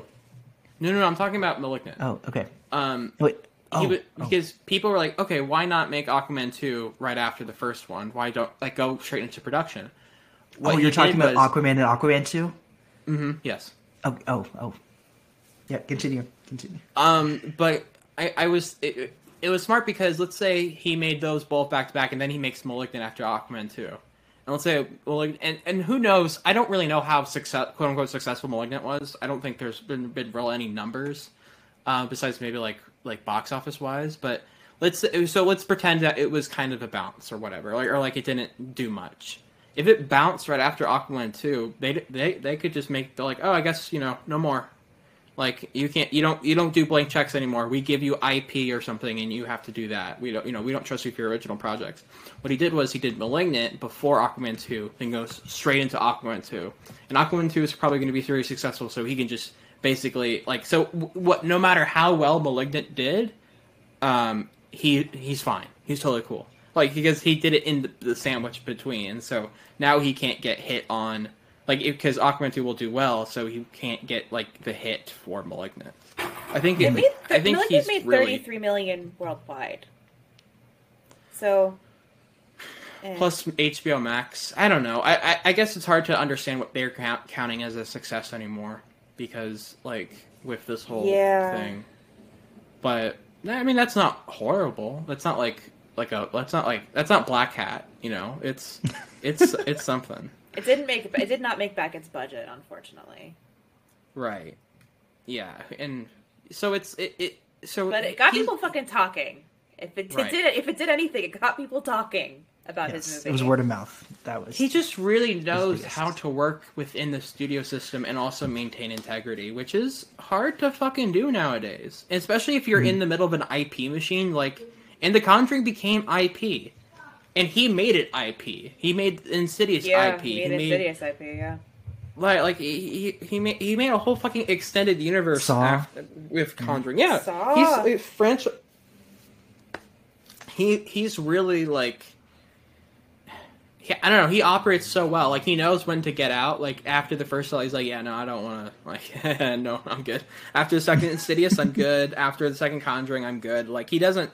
So he's not. He doesn't like stay longer than he needs to. And a I little bit like J.J. Abrams in that respect. Just like He's Right. Like, well, I said, I said the Fine-tune groundwork. You guys this. can fuck it up all you want, I'll still get the money for it. So I'll get, Exactly. Yeah, yeah. I'll get my name in the I'll, credits. I'll and like I'll hang on as a producer, check. and then you can. Yeah, what He's exactly. really fucking savvy, man. And all and it, but and it's not and it's not like you know that's not not saying that like that's his only contribution, but he's also like a great fucking director. I mean, The Conjuring for all yes, it's scary, but it's also visually fucking awesome. Yeah, Mm. yeah, it is very visually beautiful and and good and cool. And even the sequel, it's like it all he all he gets to do all the camera shit he wants. I mean, in the first one, there's that wide shot or that really long hallway shot of when their daughter is like looking downstairs, kind of near the um near the like the cursed room or whatever, and it's just like this, and it's so like it's so far back, and you just see her in the background, and the hallway looks like the longest Yeah. hallway in the world, and it's and there's Ugh, so much it. negative space, and it's so consuming and so creepy. And Yeah. he just he really loves those wide shots in those hallways, and and also like being like, I guess we'll just put the camera upside down right now, just to fucking make everyone like, what the fuck's happening? Um, but he also does like he also maintains um, geography really well. In the in the count the first one, especially where you're just like, oh, I know every single ins and outs of the house. Like I know where everything is so well. Yeah, and, and of course, like move-in day, like that's like the perfect display to, Right. to do that in. Um, like the in like the we know at this point in horror as a genre what's to come with haunted houses where it's just like okay yeah like uh, you got all like the creepy furniture and um like the wood is creaking uh just but they're played so well they're, and like you could you forgive all that and just lend yourself over over to the movie um He, he never gets gimmicky, which is Hmm. hard to do, especially with this kind of. Yeah. It, well, and like he make some- he yeah. something I like about his that like it's not gimmicky, but you can tell it's his style. Like especially in the way he designs go, like the way he kind of does ghosts and like has them look, and how he styles them in a very fascinating way. It's like not gimmicky, but you know it's a Wan creature because of like the eyes are super exaggerated and they have like a kind of vintage feel to them. A lot of them do, and like I feel like there's such a aesthetic that he has with his ghosts that is really really cool. it's almost like something a kid would imagine a ghost looking Yeah. like yeah. But they all feel really solid. They never feel mm-hmm. like they feel like you could touch him. And it's like he's very much he's not into the idea of like a like a floating transparent spirit or whatever that goes you know ooh, Yeah, like he's it- into he's like, like people playing ghosts Right. and like be like you said like there's no like it's not as much CGI. It's like solid entities that are more than just like you know ethereal beings, but like they're in your face. Right. And the time he does CGI, he does the fucking Crooked Man, which is like stop motion, which is nuts. I That was, was so. Sh- I, I was so that. shocked. It's Like I, I, I, I didn't have it. Like I don't own it on Blu-ray, so I like I watched it on. I think I think I watched it on HBO Max. I think I watched both of them on HBO Max. But like I would love to see the behind the scenes of that stop motion Crooked Man because it's like it's obviously the way it's moving is obviously not like regular CG. I mean, it is obviously like not like they didn't actually get like I don't know they didn't get like Phil Tippett to do anything, but like I- it, it moves in such a way that is so it it, it feels Yeah, it's like really a model, unsettling. stop motion model. It's so it's so great. It makes it so Yeah. much more enthralling and interesting than just some CGI blob with no texture. Yeah, for sure. My favorite is when she's putting doing the laundry and the sheet falls off and it wraps around somebody that you didn't Yeah, see so there. good. Oh, I love that. I was just gonna bring that up, so too. Oh my much. God. That is my favorite in the entire franchise. It's just so startling and just like And when you when you ah. realize like the the girl that was under that tree that she hung herself from, the feet. it's like uh, yeah, the feet. Oh my god! And yeah, and, and when it's right next to Ron Livingston, who is incredible in this. Um, Ron Livingston and Lili Taylor just like just super solid. And, I love Lili uh, Taylor re- so reliable. much. Yeah, she's so love she's so underrated. I mean, they're I like how they have actors who aren't like capital M movie stars. They're just so like they, they just really commit to all this. The the floor leads. I love her as a mom, like Lili Lili Taylor's character as a mom Mm-hmm. figure, and I just she sold it really well to me. I really Yeah, definitely. liked her a lot. Um, and and Besides, I, I think I think Ron Livingston like does um, skepticism well, where it's like I'm really concerned about my family, but we can't like abandon this house. We just bought it. Like, we're, like I'm not gonna up and leave when too. yeah, yeah. Oh my god, yeah, too. yeah, really great. Legendary sideburns. Legendary. Patrick Wilson's Um, pretty good too. And he never Mm-hmm. does that annoying fucking thing that I hate in these kind of movies. Even though like it is technically not based on a true story, but I always hate the thing where it's like, well, obviously this is not fake. Or like obviously this is not true. Obviously this is fake. There's some trickery going on. Like this is not real. Yeah, Especially when yeah. the characters see he's not with their own irritable. eyes. Like Right, and like, he's get not the fuck like out of my house. Like he's not doing that kind of Right, because he Yeah, yeah. because it's like it's one of those things where if you're watching a movie and you're wa- and you're seeing what the character's seeing, and you're like, okay, obviously that's ghost. Like that couldn't, and they're like, ah, no, it can't be. Absolutely not. You're like, dude, you're just being fucking obtuse at this point. Like I, it, it it's He- always useless conflict that makes me so irritable. Well, and like he's not the usual horror movie dad who's like, the mom is crazy. You're a bad Right. mother. Like there's something. Right. Nothing's happening here. Like he is a much. He's skeptical, but he's not like outright like you're a fucking crazy person, which Yeah, is definitely. so refreshing because I feel like a lot of the time in these movies, the dad or like the male figure is like, nah, you're nuts, and like like you Right. said, and like is very obvious is like stubborn to a fault in terms of like not recognizing that something is obvious like fucked up is happening in the house. Right. I think Living, Livingston and uh, Taylor match each other's energy with just the way they control their performances and um, Yeah. while uh, they, I, I think they both carry the brunt of how how they're going to deal with this. Like none none of them are, or, no- n- neither of them are uh, skeptical, more skeptical than the other. Right. And I, I love the gentleness that Livingston has. As like, there's a, a a little exchange of like when he first sees like the bruises going on, like the bruises, and he's like, "I want you to go get that checked out by a doctor." I feel like that in so many of these movies, like especially the males, like he, you know, like, "Oh, okay, sucks. All right, see ya." Like I don't know that like concern and gentleness. Like, oh, you should go see. I want you to go get see a doctor, to get that checked out. Like that real concern and genuine like compassion and just like also being like you know in, instead of basic uh, instead of saying like well obviously you're doing like obviously those bruises come from this so there's no need to get anything checked out it's just more like man that's not, like i'm really concerned you should go get that checked out it's like Yeah. those little those little moments She's um, not dragging her to the doctor. It's like she's right just right like right suggesting. Yeah, yeah. Right. It all feels so I don't know. It, it, it like that family dynamic is really well drawn, especially in the first one. Yeah, Where I agree with that. It you just like believe like oh yeah they fucking love each other like the all the girls you know Joey King and all Joey King and the gang. Davis, right? No, Mackenzie Foy. Yeah, Mackenzie Foy. I always forget that's different ones. person. Um, but yeah, so it's it is uh, all of the family stuff's really well done because a lot of times it just gets irritable and they just start hating each other so quickly that you're just kind of like, how do you even, how do you even like stand each other? Like, how are you living in the yeah, same house? and that's what I love about this. Is the family dynamic was really close and like never really it didn't f- fracture as much as you usually see like the whole breakdown in the family dynamic. Like they all were having a bad time, but it wasn't necessarily like divorce. You know what I mean? Like in a lot of these movies, I feel like it devolves to that kind of situation. So hmm. which becomes so didactic and kind of like okay, so like it, it also becomes just like.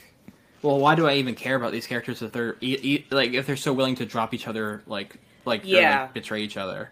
yeah, That's Yeah, like yeah, it definitely com- becomes tired because like the conflict is the supernatural elements. Like the divorce is just like that's a whole other movie. That's, like, Right, can't- exactly. It becomes all this like ancillary conflict that doesn't really add up to anything. Just makes Mm-hmm. thing. It just makes it like more irritable to watch. Um, but uh, yeah, I don't like. It, it's so crazy how like I've I hate watching these movies. I mean, I love them, but I hate them. It's just because it Yeah, makes no, me I, I I'm with you. Yeah. so uncomfortable. Like I'm like I it's one of those few times where I'm looking at the runtime in a good way, in the sense of like this is torture. I need this to end. How much time left? But also like I need to finish it. Yeah. Yeah, like it's like going to the doctor. It's like I'll go, but I, I don't. I don't really want to. Like, it's, You, Mary, you should you, you I bet you're just kind of like hearing all this and just like oh my god these wusses because you you're someone who's No, done not at all, you've gone through so Like- much horror.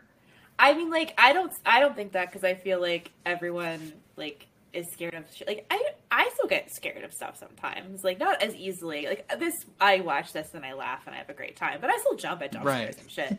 But like, I am a terrible person to ask something is scary because I, my friends are like, I'm not asking you because you say shit's not scary and it's fucking terrifying, and I'm like, sorry. uh, 'Cause I watch, not like, I, you're I, not like, wrong, but watch so many horror movies. I just like am desensitized at this point. I know. yeah. It- I feel like I've seen our- a decent amount of them. I feel like I've seen like a good amount, and I'm still like, and but it's not. I'm like, I'm never like. cling to that. It's a great. It's still a great feeling. I mean, like It is, I'm. I'm.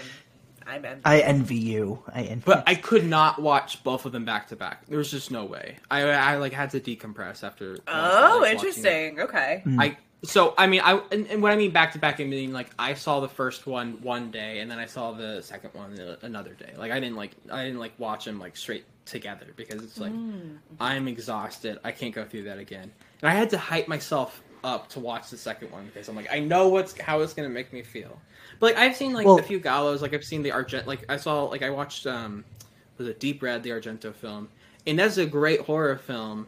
But I'm not. But it never get. I mean, well, actually, there are some pretty like gnarly jump scares. But like, I think for some reason it's mostly like this. A, a lot of the modern stuff, which I know kind of sucks because a lot of the modern stuff can not like can like lack a lot of that craft of like tension building. But like the jump scare, like hot, like the jump scare uh, revolution or uh, industrial complex, um, that we're kind of, that we've been in in the last like twenty years or so is like. I don't know, man. Like that, like like the first Halloween, I don't really get that scared at. Besides maybe the one shot of like at near the end where the light like where like uh, Michael's in the background and you don't see him until it just barely show his shows his face at the last second through the light. That's like the one shot that freaks me the fuck out. But everything else I'm just kind of like watching and be like this is a great movie, but I'm not like actively like jumping and like like crawling or like you know my skin is crawling or whatever. Like this but like for some reason the one kind of vibe the, you know mo- like the not the elevated like not i mean also like her, even like hereditary which i know people were like nah it's not that scary and i'm like i don't know what the fuck you're talking about that shit Yeah, I don't know what the fuck you're talking about. That shit's terrifying. Fuck mm. you. right Right. that shit is terrifying. right it's so interesting because uh, yeah i talked to so many people who are like yeah i didn't find that scary and i'm like i don't know what you're talking about i like i'm a like i'm a sca- scared scaredy cat like it's all Yeah, it's I all didn't. I didn't find it scary, scary either. Yeah, yeah, totally. Yeah, totally. right, right. Ugh. Yeah. Uh, right right That one got under my. That one got under my skin. and, and, and not even just to single out Hereditary, it's just like so many movies. I feel like I'm like, oh, that scared the shit out of me. I'm like, oh yeah, nothing. That was nothing to me. I'm just like, I don't, I don't know how you live, man. I don't, I don't get it. Or they're lying to seem cool. That's also possible. Yeah, I also think it's the, I also think it is the desensitized, like the thing you're talking about, especially like when I talk to like you know other people who've just watched so much horror, and it's like, Yeah, it could be like just know. Ari Aster's filmmaking. That's just like I know what you're doing, and No, They're- I'm they're not. I'm, again, not. I'm, I, I mean, I use this hereditary as an example, but I feel like there's a lot of conversations I'm in where they're like, "Oh, I didn't find it that scary." I'm just like, oh, okay. Well, but I also think that like scare, like obviously being scared is so like individualized too, because like movies like The Witch scared me, but like because it didn't like jump scare me, but like it got under my skin and was like an existential kind of scare, which Mm, I yeah. appreciate even more than the jump scare because it like well needles into your brain. Like there's been a couple Definitely. movies like that that I really appreciate that just kind of like sit with you and fester rather than like scare you in the moment. And those are the kinds of movies I really love. The ones that like sit with you. But and, and yeah, and I think the case with it here, like I feel settled in to um to the movie's pace and it's it's not like it's building dread, like everything is just an overwhelming sensation. Like I think The Conjuring 2 is a little bit. Um but with the first it's it's like it just pl- I'm played like a fiddle and I'm manipulated and it's a great feeling to know like wow that really like I did not But um, like you, you know the jump coming. scare is coming. But like even if you see the jump scare coming, it still gets you. It's like, ooh, you Oh, did it! You did such a good Oh, job. doing- absolutely. Like with the Yes. hands, the clapping game. Like you fucking know those hands are gonna pop out of the jar. Oh, God, clap, but clap. you still get Yeah. Mm. fucking scared because that shit's scary. You're like, it's gonna happen, and I hate that it's gonna happen. Like I yeah can't do anything. like I know what's it. going to happen like this like no so without even ghosts in this in the picture this is a dangerous game Yeah, And- oh, Like Che- Chekhov's, hi- and- che- Chekhov's hide and go clap. like you know, right? It's really, come it's, back it, yeah. I love that later. the build You're up like, of that. that well, was so that's gonna fucking pop up at some point with some goddamn ghost doing it.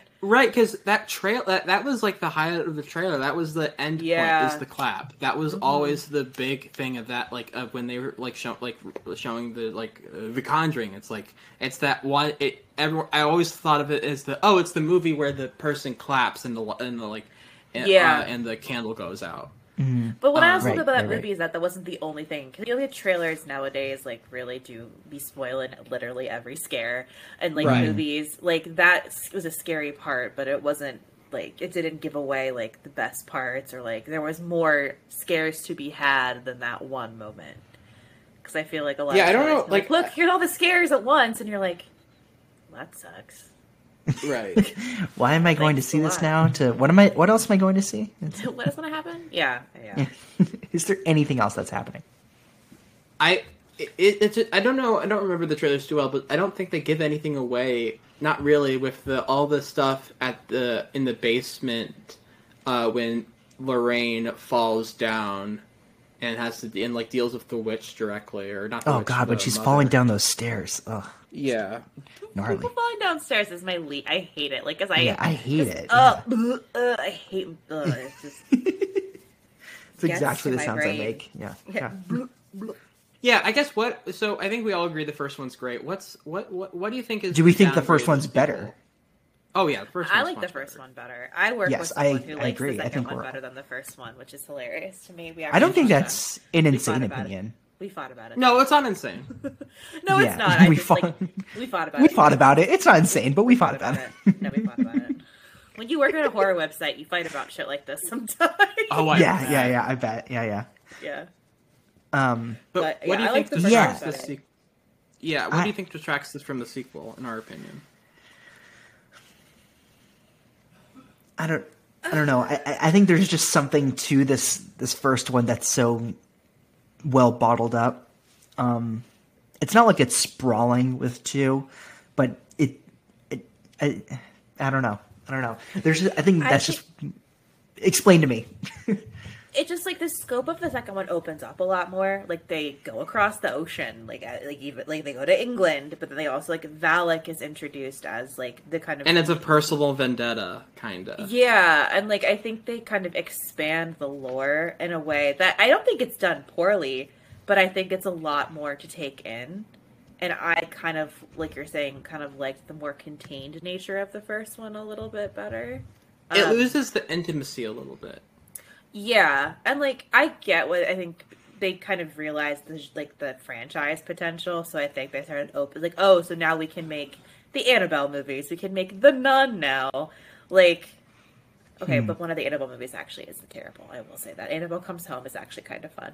Um, but I think What about the Sandberg one? I hear that one's kind of good. which one? The uh, it's the sequel, Creation. I don't think I saw that one.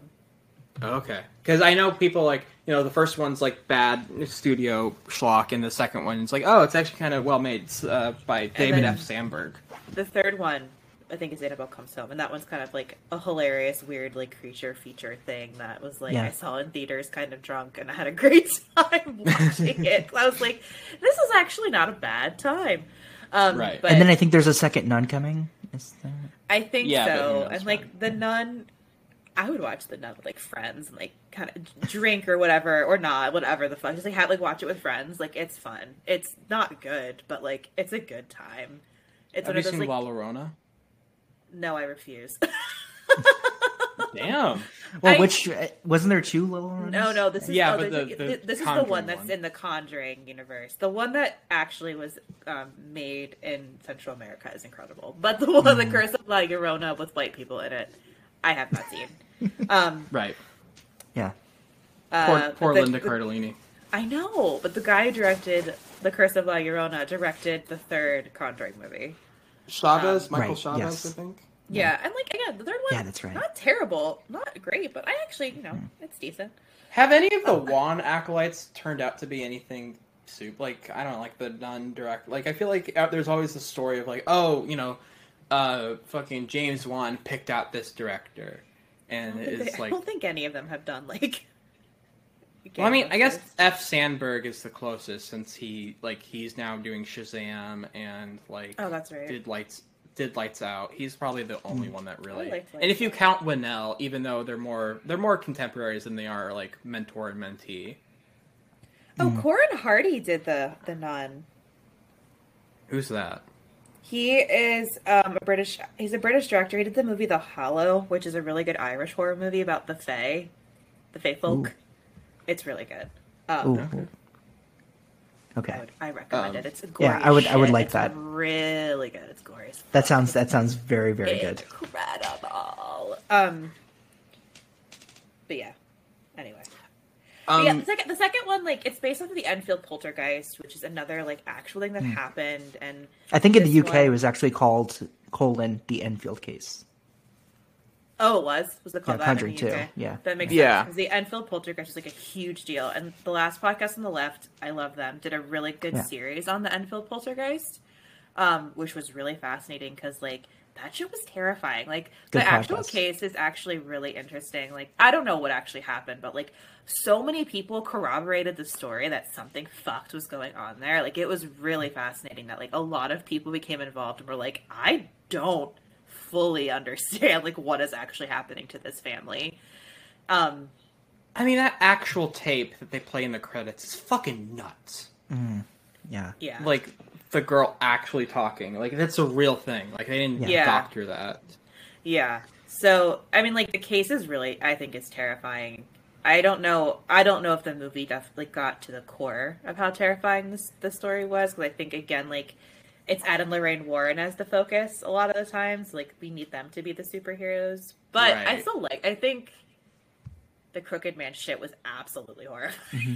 like absolutely not. Like again, really well crafted. I just the first one was better. Yeah, and I and, It's, like, it's sort of like the uh, the hiding clap sequence being the pivotal force in the first trailer. I remember that being like the thing in the in the trailer when you have Ed and Laurie sitting down with the other priest and being like, "This is an 11 year old girl, but it sounds like a 70 year old man." And I like how much in two they're like, "This can't be right. Like this can't. Like we've seen some shit, but it's like." Yeah. is is this a hoax? Like, and that's kind of like a much bigger question uh, here. yeah. Yeah, I don't really like all of the clairvoyant stuff going on. I, I think it's just too much. I think like the idea of ba- like Valak, cl- you know, like clouding uh, Lorraine's sight, and also that she has Yeah, this like weird. prof, not I- like this, this like future sight of like Right, of, right. How um, much like more psych, yeah. uh, psych. Oh my god, not psychotic, but um, sci-fi? it's uh, no um like uh, she's psychic. Like yeah, like psychic, Psychic, psychic yeah. Pow- like not powers, but it's like abilities. Like it's weird. Yeah, like it, She it's, becomes like, a superhero. It's turned up a few more dials than I prefer. Well, yeah, sure. and like you know, like in a bunch of the, the the ghost hunting shows that Lorraine Warren is in, like she is like the medium, like she can speak to the other side, and like that's like her thing is like she has these otherworldly abilities. Like in real Right. life too was the thing. It was like she can talk to spirits, and like Ed can't do it as well as she can. Like she doesn't need tools. Like she's like a natural conduit for like paranormal energy and Right. like she i and again in the movie she's made even more like superhero y i feel like like especially because she has those visions of what happened and like can see the past and the future simultaneously like some dr manhattan motherfucker um Right. but the best use of it is in the opening scene in the Amityville stuff when she like she lo- like doing that like the like she has like this imaginary gun that she cocks back and forth and she pictures shooting all of the family. Like it's really affecting you in real yeah mm-hmm. that's fucking weird yeah that was pretty and Vera has this like completely blank face Ugh, i love like, her. really- i yeah, as much like as I Vera don't has this like stillness Warren- and wisdom about her. That's like yeah. yeah, really, really good. as, as much as I don't like the real people, I like to pretend that these are not based on real people and are just right Patrick Wilson and Vera Farmiga being sweet cupcake people. Patrick For the- Wilson is for so the Lord, goddamn fucking charming Yeah, I yeah, want to mean- like caress his face and give him a little kiss on the cheek. I just want to go, Mwah, like I love you. Mwah, mwah, like, I- mwah. like my like when he does his I bet he'd love that. He just he's just the kind of person that'd be like, oh well, thank you so much for that. I, I really, know. really, He- he- um, I, his I love the movie too. Like yes, his Elvis impersonation and Oh, when my he word. does that song, my meant like I like like my panties dropped to the floor. I don't know how else to put it. It just was like, oh, I'm I'm sold. Like I he's like, oh Jesus, like my heart swooned the moment I was not does, like- prepared for the Elvis Thank you, serenade thank you very much. at all. Right? But like, like oh, whoa, Oh, he's- Elvis has left the building. I love Oh, Patrick God, Wilson. what a- I think he is ho- him and Elon Yeah, just like a Musk are great- horror great actor. Daddies Underrated forever. still. Horror daddies. and he I must. just watched Oh, go ahead. I just rewatched Hard Candy recently, and like, while Hmm. he is disgusting in that movie, like he's still incredible. Like he's a fucking asshole, like gross in that movie, but he's always been so cute. He and James must love working together. Absolutely Yeah. adore each other. Aquaman, Aquaman, Aquaman, He's uh, Right. Insidious. I, I, he's And he's got- like- I think Insidious. he's returning for Aquaman too. And And uh, James has never really worked with like quote unquote movie star before Aquaman. and still kind of hasn't. He's got It his can't, like- people. I feel like he's got his Yeah. people that like love working with him, and he's like, "You're cool." But he's still really successful. Yeah, Mike he Flanagan is the same had way to- too. Yeah, but he's never had to hitch his ride to like a movie star, which is interesting. no, because like, it's you said, like you said, I guess like Furious Seven, he had some of the movie stars, and then in Aquaman, he had Momoa. Was it fucking Nicole Kidman in Aquaman? Yeah. Yes. Yeah, yeah, yeah. And then some other people. Right, Heard. right. Like, who was in Aquaman? Yeah, I mean, like, it, but, like the Fran. Besides, but like even the con, like it's just crazy that like you would think in the Conjuring two, like, okay, they're gonna bring out the big guns now since the first one's is so successful, and it's like, no, it's like a bunch of character actors. Yeah, eh, whatever. Yeah, Frances O'Connor's great in it as the mom. Right. Everyone's good in the that's like. right. I mean, oh yeah. I mean, I think I think the like main kid's really good in the sequel. I think Yes, she's really like she's super really good, terrifying. too. um yeah i I- the sequel what i think what it loses for me is kind of like the moment the lorraine stuff or the uh, war sorry not, the warren stuff becomes so central like there's the first half where it feels very different. Like there are two different storylines going on. And but like the family in england is taking a lot of the primary focus and they feel so helpless and like everyone's kind of being like you're fucked. I don't know what to do.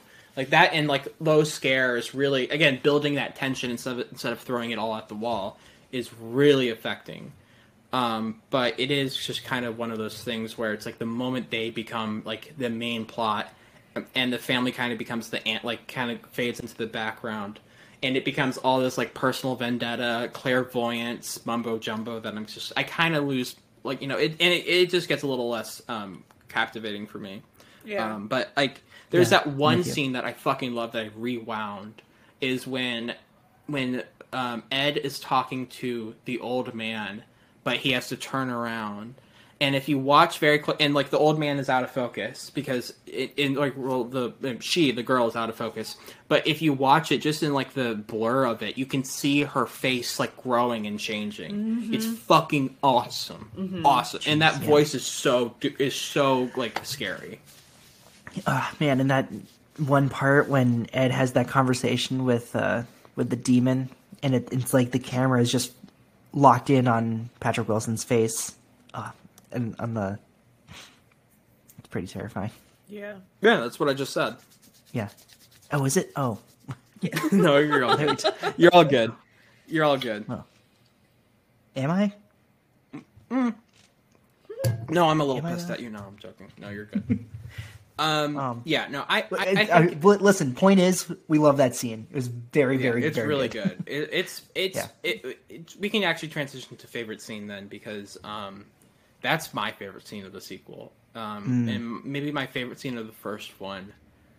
I would have to go with fuck. I don't know. Uh, the exorcism, the actual Yeah, exorcism yeah, where they're yeah. all like losing their fucking mind, and she's like yeah.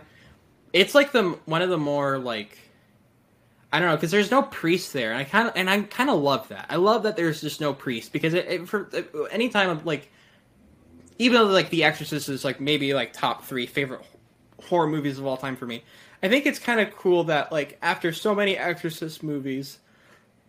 Not, not I mean like the franchise, but like the genre itself of like the exorcism and how like some how priests are so like like they you know they're the people who kind of control like all right the priests are here the professionals are here they're going to take care of it. I mm. like how messy and chaotic and uncontrolled it is with that exorcism because there's no priest and like Patrick Wilson is like I don't even know if I can yeah. Because like, which this. one, is it? One or two? When they're like, we have to do this now. We can't wait for a priest. it's one it's one It's one. Yeah. Okay. Mm-hmm. that's it's the scene. I'm talking Yeah. about it's where it's Yeah. like Oh my god! I should shut up. no no you're Or, fine like, you're there's like fine you're some fine some kids in a car and some in a motel and like everyone's screaming and there's shit going everywhere and Vera Farmiga The birds- falls, the Vera birds are Farmiga fucking falls nuts. through a floor the floor at one point like or like Right. through the wall or something like it's it is a the, the climax of that movie is incredible it's just like Jesus I forgot just how it was like unrelenting great cross cutting between their like Yeah. assistant dealing with all the birds hitting the fucking house and like he's trying to find the daughter yes great stuff Um, yeah, I like what are your I like all the favorite- tech. And the I mean, the period accurate stuff is just pretty pretty cool to to see something where it's like not like the benchmarks of uh, 70s looks. It's just like, yeah, it, I mean, it, there's craft in a James Wan movie. Like we know this. It's it's like yeah, but um, and even in What two when um, when Patrick Wilson gets the new camera and he's like, wow, it's so light in it. That was fun. yeah, that's my favorite scene. no, yeah. Um, I think it. I think Mary just Beth, do you want to? for Oh, Jack, you go. You go. yeah for putting both of them together i loved um, the climax of two. I think it's i think it's just like pretty riveting. Um, like the rain coming down and the realization on the train uh, just like mention some things that we're um, we won't have uh, time to to touch on but it's like you know like that that's all like really good. It's all like just enough of a uh, pace to be like, okay, well, this is still pretty scary. Like, there's there's a lot of like things going on where you're not losing control of the actual scene. Yeah. Um, okay, so my favorite scene in the first one, I talked about the sheet scene, but I also really like the scene with the guy see like I think it's the cop. The cop? I Yes, yes, that's Where, so like, fucking scary. The woman like guides him and is like shh and like walks like through the door and like jumps out into Right. this and like that always gets With her that wrist slit. Yeah, and with her it's wrist. so yeah. good. It's really good. That's one of my favorite moments. Hmm. And then the 2nd one, um, I mean the crooked man scene. Obviously, I'm also a big sucker for a scene where all the crucifixes turn upside down slowly. That was pretty dope. like I like. Again, your scenes are great, but like for some reason, those scenes always get me in any movie where like all the all the fucking crosses turn upside down. I'm just like, yep, terrifying. Like that will always get me. But yeah, Catholicism Oh. is scary fucking shit. yeah, and then Hmm. also, um, I think it's the second one where they see Valak walk into the office where the painting is, and that whole like Oh. carefully construct like that constructed moment of her like looking for something in the office and like the lights kind of like the whole way like the, the light is shadows are played with in that sequence is also really fucking good. That Juan part is really in gets his to me. fucking bag in that scene. He's just like, I'm gonna take my sweet ass time with this, and you're just gonna Yeah. sit there and be fucking terrified. Yep. Yeah. So I really love that scene. Um, I I Yes. revisited that scene for like I was editing a video a couple weeks ago and like watched that scene a couple times and was just like Jesus fucking Christ, no more of this. I cannot do this anymore. I know what But I must watch again. To, but yeah, like that's another. I think I one look away. My favorites. Um. Yeah, and, I, and also like something that just dawned on me for Conjuring 2, like it came out in a summer of like pretty bad summer movies. Like there was there was just nothing going on, and this was like, oh wow, this is actually like made by a director, and it's Oh. interesting. But yeah, Yeah. Was 2015 or 2016? 2016. Yeah, I don't. Jesus. Yeah, Time is fake. yeah, yeah. Well, yeah, I can't think of anything that great. Um, Yeah. uh, do you have? Did you have a quick Jack? Did you have a favorite for the first one?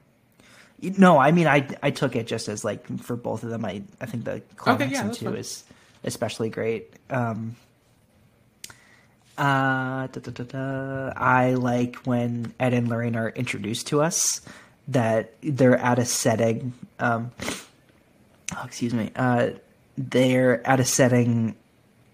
They're treated as professionals, um, and then you have Carolyn coming to them, and she's like, "I need, I need her." Like it feels very like seven. It feels like not only is it taking place in the seventies, but it feels like a movie from the seventies. You know, like All the coming- hairdos and outfits are really well done and crafted Yeah. to make it really feel like oh, like people refer to us as ghost hunters, paranormal activists, like, but we want to be referred to as Ed and Lorraine Warren. Like that's the big moment that, like, wow, these these characters are very well drawn. And, but Yeah, no, I like that scene too. I mean, the Annabelle opening sequence is very just like I, I, I love. I think that's when I feel like if I'm in the theater, I'm gonna start fist pumping and just like you know, just like oh yeah, that's great. Like it one, starts one, off so one, well. one. You're just effectively. chanting that in the theater. Yeah, And the beauty of it just being like, well, that's not the movie. That's just to get you all situated. Yeah, that's just to get you comfortable.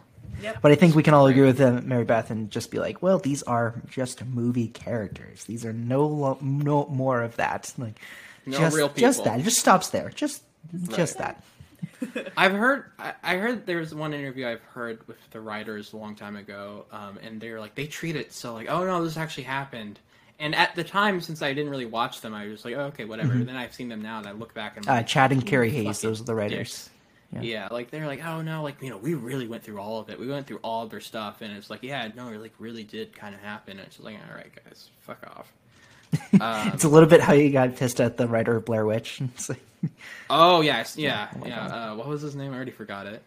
Um, don't worry about it. But yeah, just all of that. Like, uh, all- this- sometimes I think writers, especially, just take themselves way too seriously about shit. It's just like, all right, come on, Mm-hmm.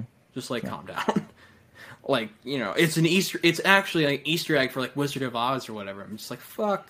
You just stop. Just stop it. Shut up. right, right, right. I fucking hate you. Right. We'll try to force Yeah, right. anything into your movie. Just Right, let exactly. us. Let. Yeah, just let us with it. watch it and Yeah, shut the yeah, fuck yeah. up. I sometimes I just want that. Sometimes, like um, the director, fine, whatever, say what you want. But like, I, I know that's like that's kind of harsh of me because like I know directors and like r- r- directors are given way more credit than They're still are, close collaborators too. I just feel like writers though sometimes just like they really put something onto their movies that I'm just like, shut the fuck up. I swear to God, just like cool it. Like it's There's a like, level of okay. pretentiousness for screenwriters that you associate so often. So Yeah. I, I mean that's understandable. I, I um, we know plenty of screenwriters, so you know, no offense, but come on, like sometimes. Um, Mary Beth McAndrews, this has been an absolute blast to have you back here. Um, please come back. The horror We- queen We want to hang with. Um, again, um, where can everybody find you if you're working on anything? Currently? Yeah, so you can follow me on Do you wanna Twitter at anything? MB McAndrews. Um, I host two podcasts, um, Scarred for Life, which is at Scarred Podcast, where my co-host Terry and I talk to people about the films that scared them as kids. And then I have Watched Once, Never Again with Daxie Bobbin at Wona Podcast at W O N A, where we talk about disturbing cinema that isn't just horror. Um, so those are the two podcasts. I work for Dread Central. Uh, so follow Dread Central at Dread Central. Lots of great editorials, videos, cool horror shit. Give us a follow. Um, I'll have some cool news coming up in a, fu- in a couple weeks that people should be looking at my socials for. So that'll be cool. And yeah, that's all I got. Yeah, which you're going to announce yeah. now. You're going to No, yeah, yeah, No, exclusive, uh, yeah, exclusive. No, Yeah, I'm wait, so yeah. sorry. I'll get in lots No. of trouble. Maybe next time. Yeah. Maybe next time. Yeah, I get it. And that next time is now. So what would you like to? No, no, that's fine. No, you can text me. You can. I'll, I can, I'll keep a secret. No, no, I'm just kidding. But you can seriously. You can. Um. no, no, I want to know. No, now I actually I'll like. tell you what when is we the? stop what recording. do I'll tell you when we stop recording. Okay. No, Get no, the you. Sh- secrets. No, you Secrets. shouldn't. You shouldn't do that. You get the secrets. Yeah. Oh, my turn. Yeah. Uh, yes, your turn. my socials are Jack A. Draper on Twitter, and I'm Jack Draper Seven on Letterboxd. My thoughts are there on film as well as Medium, where I've done some write ups there, as well as the Simple Cinephile, written at various places. Um, next week is Train to Busan with Jared Gilman. Um, not yesterday, right? No, of course not. No, No, no, no. I- I It wasn't think yet. so we either. didn't record that yesterday or anything, and I didn't No. maybe get confused of the release dates in that recording either. That, that I maybe happened. forgot to tell you or something. Yeah, no, no. it- we, we're professionals here. We don't get things confused. Like we're Never. on top of it. And I didn't mean to put you in the hot seat for, for that moment. No, right. definitely No, didn't that didn't- happen. We're, Didn't happen. I don't know what you're talking about. I don't even know why I don't you're still talking Yeah, about it. we're just doing didn't a bit. Um, Yeah. No, wait. No, we're not. Yeah. No, we're being serious. Being very serious. Horror Month has been a blast. Um, you know, like where this has been like an absolute uh, necessity to have you on for this themed month, and Thanks yeah, for having just me. Yeah, yeah, for sure. Uh, everyone can follow me at Birds of Clay on Twitter and on Letterboxd, and follow me on Instagram at Mr. Clay Williams. You can follow the podcast Twitter account at ETT Pod. You can follow the podcast Instagram account at Exiting 2010s. Uh, you can subscribe to us on any podcast platform you listen to us to, uh, iTunes, uh, Spotify, whatevs. Uh, share us on your social medias, rate and review. Uh, do what you got to do to get the word out. Really appreciate all your support. Be good to yourself. Be kind to yourself. Maybe get mention us at a séance if you're like, oh, I'm at an exorcism don't. right now. Um, Don't. You should check out this Don't. great. we don't want that audience. Oh, No offense. We don't want seance Oh. audiences. Audiences from No, the grave. god. You mean Don't- say audience? Say, I'm trying to combine them. I quit. All right. Say on. I I, I, I see. Delete the episode. Let's Okay. delete it. We're gonna do it over ghost- again. You guys ready? And if there's We've a just been vamping this whole time. Right. If there's a ghost listening, don't fuck with me. I don't fuck with you. That's that's all I got. I don't Um, fuck with you. Boy, oh boy. Sorry about that. No, you're good. Um, yep, and yep, stay, be good to yourself. Get vaccinated. Wear a mask. Do what you got to do. Stay safe. Um, as always, trans rights are human rights. Stop Asian hate. Black Lives Matter. Free Palestine. I'll catch y'all next time on Exiting through the 2010s.